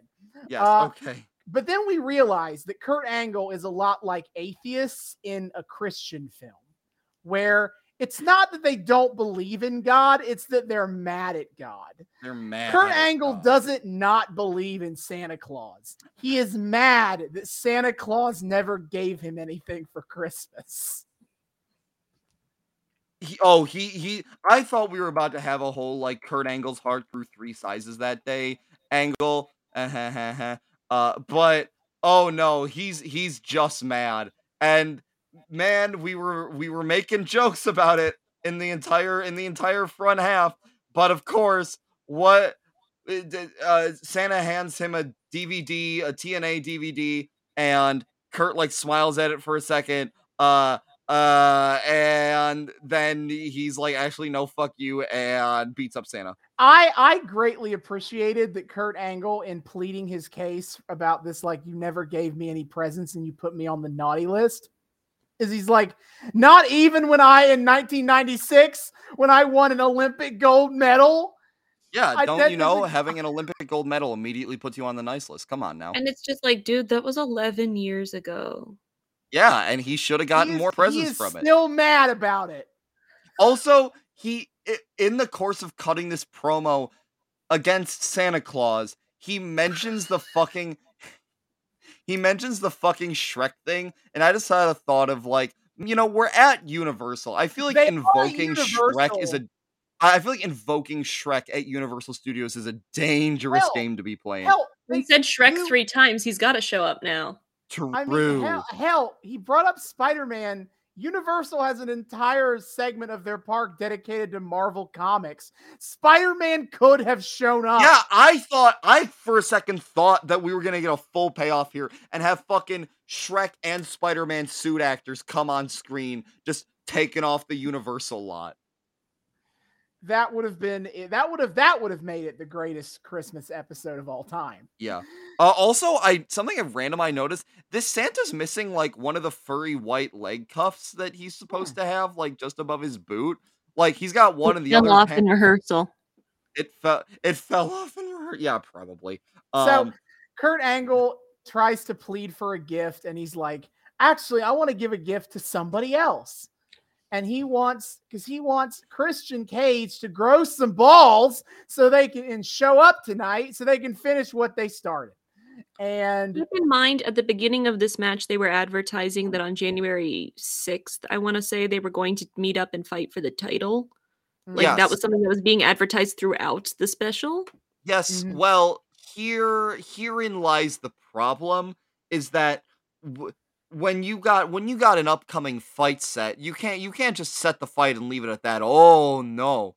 You gotta you gotta that's keep bad teas- storytelling, by God. You gotta you gotta keep teasing it. You gotta you gotta you gotta you gotta funnel the balls a little bit of of of the fight. So so uh, it is it is Christian Cage is is breaking standard etiquette by refusing to show his face in in, in any capacity Mhm. toward Kurt Angle. And then Kurt Angle attacks Santa Claus, and they cut to a girl crying in the crowd. Oh my god. He's like eight or something, and I'm like, who dragged you here, you poor thing? sobbing. There are a lot of kids. That little girl probably wanted to do so many other things at Universal Studios today, If and I- here she is watching TNA. if I had a nickel for every time I've watched a wrestling show where where Santa came into some form of physical injury at the hands of another wrestler and they they cut to a shot of a child in the crowd who was clearly deeply traumatized by this, I would have two nickels, which isn't a lot, Isn't a lot, but it's weird that it happened happened twice, right? Right. So Kurt Angle puts Santa in the ankle lock, and Christian Cage is just in one of the fucking gift Christmas bo- present boxes that is by the stage, and he just He rips pops through the wrapping paper. It's a lot. So was he sitting there for two hours just hoping? He's also in like that- a t-shirt and jeans. So I'm like, did he just has he been in there the whole time? Was Was he just waiting for Kurt Angle to maybe come out tonight and I want to give him this opportunity? I want to believe that in kayfabe, Christian Cage is enough of a petty bitch to actually do that because he is. mm-hmm. Christian so Cage is a Chris, petty Christian bitch. Christian get he attacks Angle. He gets Angle Angle in his own ankle lock, and he runs off. and then we get a uh, recap montage set to Broken, whoever the fuck that is, I uh, to close clue. out the show. So, was it the greatest wrestling Christmas ever? we we come we come to a, a, a question for the ages a, a question of great philosophical import one that could potentially unlock secrets of the universe the greatest episode of rest christmas episode of wrestling tv ever Oh, elizabeth Feel you're- you're free, guest. Elizabeth. please, You're the guest. Please. please start us off I feel that I do not have the knowledge to give a definitive answer. I would like to defer to the experts on this, but just based off of my experience, if this was something somebody showed to me, had I seen no other wrestling whatsoever, and they presented this to me with this is as good as it gets, I think I would be pretty disappointed by certain parts of it. Like, you have your knockouts match, and it's kind of disappointing and doesn't really go anywhere. There's not really a story to it. It's just a little bit of chaos and then smashing everybody to the ground, and we're done. Um, the best fight was like second in the night, so it wasn't like we were building to anything awesome. It's just just kind of there. Um, and then the final, the big thing that we were they were building up to this entire time was just a confusing disappointment. And it's just like if this is as good as it gets, I think I'm good. huh And I know I know it gets Mm. better. I have seen things that have given me hope and the way you guys talk and the moments that I liked in this and you guys could immediately pinpoint, "Oh, here's something else you would like because you like this." Mhm. I'm like, "Okay, that makes sense to me. That that sounds great." Like the fact that this is similar to other stuff, but there were just so many weak points Mhm. that if this was somebody's introduction to wrestling, I do not know if this would get them into wrestling. Mhm. yes So I cannot say it is the greatest. I no, that's a that's a very I think that's a that's an extremely fair, well reasoned and eloquent assessment of of of the state of things. Uh uh Austin? Huh, you know, I was a little disappointed. I, I, I mean, I've, I've, I watched the Deadlock episode about this already. I'm not going to pretend I didn't have at least some knowledge of what happens in this episode. Oh shit. So de- so so so we're copying Deadlock for once. God we it. are, yes. Um, but like, I was kind of excited for some stuff here, like, uh, like the Christmas party stuff. I was like, yeah, let's go. And like, the matches didn't all sound too terrible. Oh, not, and it's like, I was just a little disappointed by a lot of it. Um, the Christmas party was a lot of ups and downs, far, far too many jokes about servicing that were only occasionally funny. Mhm. Um, They were? I, I once in a still love I still love Eric Young being like, I'm the host of this party, so I need to service the guests. yeah, Eric Eric Young Eric Young anchors all this in his comedic Eric timing Young anchors And- and- everything funny about and this and party. completely unflappable personality. um it's like TNA is like I don't I am not crazy about crassness in wrestling. I'm not gonna say I don't like any of it, but It I feel fun. very it can be, but I feel like I'm very much a product of my particular age and when I got into wrestling, which was well into WWE's PG era. That like this like it's it's very of 2007 and Mhm. trying to be edgy in the way that it is and it's like i don't like it that any of that. And so that part when they're trying to be like edgy and cool in tv 14 i'm like this sucks. Yup. and so you know there were some fun parts. The matches were all very ho hum because it's the christmas episode. Nobody gives that much of a shit so there's just there was not enough there wasn't as much as i wanted to enjoy here So so it's a no from you as well. it is a it is a bit of a no from me All right. Uh, I will. I will. I will. I will close out this round table. I, for me, when I see this question posed before me, there are two key, key components to analyze here: wrestling and Christmas. Uh, in terms of in terms of wrestling, this episode was, eh, you know, it was it was fine. There were some there was some fun. All the matches were at least decent. Uh, I would not say there were any five star matches on here by by any stretch of the imagination. The the closest we got probably was that ladder match at the end. Like that just had a lot of like uh it it had a lot of six spots. Like the the the, the tag team match was also good, but Mm. I am not ever terribly impressed by the Dudleys. I know it's a somewhat controversial opinion. They're a legendary tag team. I Um, mean, the Dudleys outside of like weapons matches kind of suck. Yeah. Uh they, the Dudleys don't do much for me. Whereas AJ Styles versus Frankie Kazarian in a ladder match, even if the stakes were fucking stupid.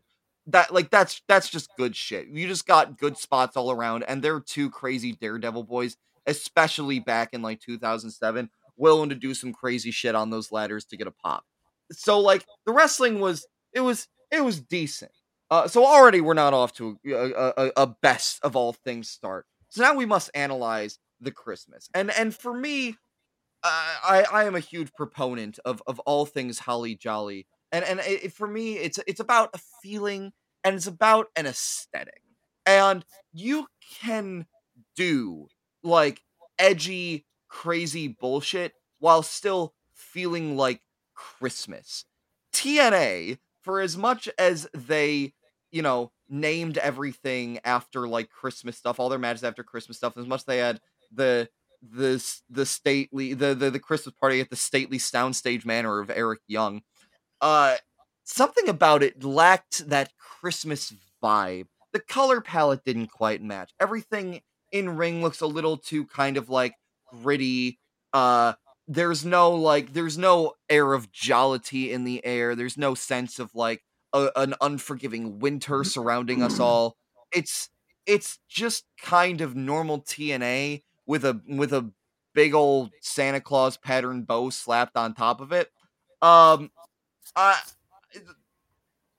you can have all of this, but it there there you gotta you gotta include a je ne sais quoi to really to really drive it home. And I feel like that was missing between the the standard TNA color palette, the lack of of jollity in the air. Again, aside from Eric Young, who's the who who might as well be like the ghost of Christmas present as like a teenager. But that's Um, putting a lot on one guy to carry it all. yeah, well, that's Mhm. the problem. Is Eric Young can't be like can't be the the hopeful wide-eyed soul to save us all. Um, fuck, even WWE's dumb fuck awful Christmas specials had enough of a color scheme to them that made them feel a mite more Christmassy. Um, so I'm a I'm gonna give this one a no for me too, guys. It the vibes it failed the Holly Jolly vibe check, and that's that's that's where I'm putting an end at it. Yeah. Sad. You hate to see it. Yeah, hate But deeply to see it. That is the end of our episode here. Again, once again, Elizabeth, thank you for being here yet again. Yes, our Thank our heavy me. our heavyweight guest star champion of the world. Uh, I feel like I should put something badass here and throw the word fuck in just as a little nod to Maki Itoh. well, you Yeah. were doing the Maki Itoh pose there for a second, so I was like, I was, I, I, I get, I get, I'm picking up what you're laying down. Yeah, Feel- feel- absolutely. Feel free to hawk any to hawk anything you want. Yeah, Before I go on my ending spiel. Um, listen to actual medical doctors, uh, please. Like the pandemic is not over, and if you don't believe the pandemic is not over, my survey class for my master's degree got into an argument for 40 minutes when someone asked a question in one of their surveys that started with "Now that the pandemic is over," so clearly, it's not. Um, please remember to take care of each other. I'm not involved in any social things or anything like that. Um, my life is going to work and going to class, and that is about it. Um, and playing Check out- D&D. and running D and I have not played as a player in like six months. Okay, Let's well, be real. But you know, take care of each other. It is a wonderful time of year to pay forward. Mm. So do something nice for other people. Like take go volunteer somewhere. Go do something for your neighbor. Do something kind for somebody in your life or for a total stranger across the globe. It's the most wonderful time of the year. And just because we sat here Mm. watching people beat each other up for hours does not mean that's what you should do. You should be as excited as Eric was and pay that excitement forward to make somebody else's day better. Well, god said. damn. What a perfect holly jolly sign off. Yeah. So next time on the Noobs and Knockouts podcast, now we're gonna get The in Daniel the Bryan. year, Here the, we go. the The first, first episode, episode of the new year. 2023. We start our seven-part bonanza of Daniel Bryan, the rise to his WWE championship, Yes, yes, when yes, at the yes, Yes, yes, movement has arrived. yes. Yes. So let's let's get into that then. dun, dun, dun.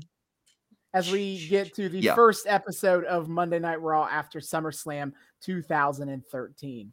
Uh, until Oh, man. then. Until then, David, hit our plugs.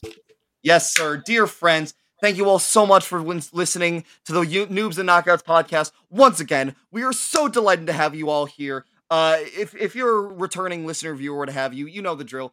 Thanks so much for being here, welcoming us back into your eardrums, your eyeballs, whatever it is you use to consume our content.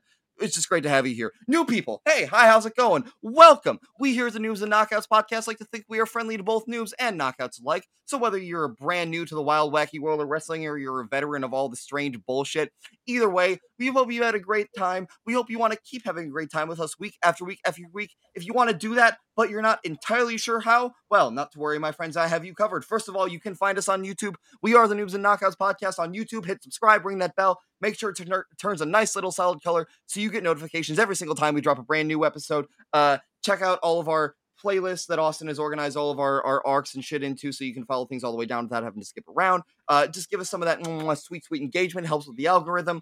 Uh, and and hey, we got video version on here. You can see all of our lovely faces and shit. It's great. But if you're a fan of the audio only version, that's completely understandable. We have you covered there too. You can find the Noobs and Knockouts podcast on three of the best places to find your podcast, which would be Spotify, Google, and Apple Podcasts. Check us out there. Leave us a nice little uh, five star rating if you like, or hey, maybe a nice little review. Download us. Just generally tell the algorithm and other people, hey, these guys are pretty cool. Maybe more people should check them out. I don't know. I'm just saying. Noobs and Knockouts, YouTube, Spotify, Google, Apple Podcasts. But of course, you want to get in contact with us, you have that option too. You can find us on some social media, my friends. We got a Twitter. Ain't that nifty? You can find us at Noobs and Knoxpod on Twitter. That's at Noobs, the letter N, Knoxpod on Twitter. Come check us out there. It's a great time. We post memes. We engage in discourse. We post every single time we drop a brand new episode, so you guys always know what the hell is going on. And of course, the highlight of our Twitter is weekly wrestling live tweeting. Austin's been taking a bit of a break from his re- weekly watching, so I, David the Noob, the color commentator, have been taking over weekly wrestling live tweeting every Wednesday night, or every Wednesday night I can make it anyway. At 8 p.m., we are watching AEW Dynamite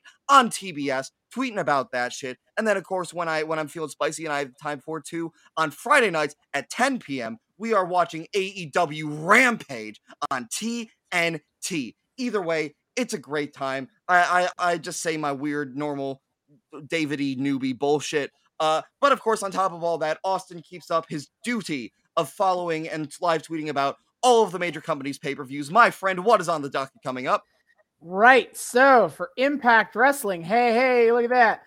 Uh, their Yeah. upcoming pay per view on January the 13th is Hard to Kill. Main evented by Chex Notes. Bully Ray. God Oh, damn it. oh no, oh no, Whatever. oh dear. Fucking A. Yeah, yeah, I would like to not Tyrus. escape this man. That's true. At least it's not Tyrus. This is not Tyrus. because uh, Bully Ray, for all his faults, is not a regular on the Greg Gutfeld On show. Greg so Gutfeld you know, for WWE on January 28th is the Royal, Royal Rumble. Rumble. 30 men and 30 women enter. The winner of each match will get a world title match at the grandest stage of them all, WrestleMania. Uh, and then for AEW, all the way on March 5th, will be Revolution. Fort Worth. Revolution. We are far too far out to have any matches set for that, but we will be letting you know about those those matches as the show gets closer. Hell yeah. Check it out over on the Twitter. It's a great time. If you like listening to us ramble about wrestling for any amount of time for whatever reason, well, hey, we just got more of that good shit on Twitter. It's great. But of course, you want to get in super direct contact with us, you have that option as well. You can email us. We got an email address noobs and knockoutspod at gmail.com. That's noobs, the word and this time, knockoutspod at gmail.com. Come check us out there. Come say hi. Tell us what you think about the show. Request things that you want to see us cover on the show. Tell us how based and red pilled you think our uh, hot takes are. How fucking stupid. you Ask think for your they are. favorite guest stars to come back. Ask for your It's favorite guest stars to come back. Tell, tell us we love that Elizabeth. We want to see more, more, more. Heavyweight champion of the world. Uh, uh, naturally. Uh, generally, eh, just just start discourse with us. Come say hi. We love people saying hi. We would love to say hi back. Noobs and knockouts pod at gmail.com. And of course, finally, we are also on Patreon. We are the Noobs and Knockouts podcast on Patreon. You can find the link for that in our Twitter. $1 a month gets you early access to episodes and a shout out at the end of each episode. Uh, shout out to friend of the show, uh, the Sugar Daddy Kyle Smith, for his support. Enjoy your perks, buddy. Uh, if you wanna, if you wanna enjoy your perks alongside Kyle, sign up at the one dollar tier noobs and knockouts pod at gmail.com. Link in the Twitter. Happy holidays, folks. No matter what it is you celebrate, be good to each other. Have some tasty fucking food and drink. Uh, and just, just, just watch some, watch a good, watch good media. Don't, don't watch what we watch tonight. Watch, watch your comfort things that, that that make that make you happy. We here at Noobs and Knockouts wish you nothing but the best. Elizabeth, Please, please go. please. So a few years ago, Critical Role did a Christmas one shot DM'd by Of Liam Of O'Brien. Of course, it was Critical Of course Role. it's I Critical said to myself, Here's the thing. It's called the night. be? It's called the night before Christmas. They are all Christmas elves trying to save Santa. There's a little bit of Nightmare Before Christmas vibes in there. You get to meet characters like Chutney Chocolate Cane. It's just a wonderful, wholesome time, and it's also a really fun vibe around the table. So if you want something fun to watch, it's on YouTube, and you can look up. It's the night before Chris Christmas. You know, I really don't understand why Elizabeth's pursuing this public health masters when she can get very steady work being like the head of marketing for Critical Role with how much she shills for it. I don't need to do that because they have Sam Riegel doing their NordVPN ads to pay for their studio. Yes, yes, yes, yes. Of course, of course, of course. So, Anyway, happy holidays. See y'all next time. hasta luego.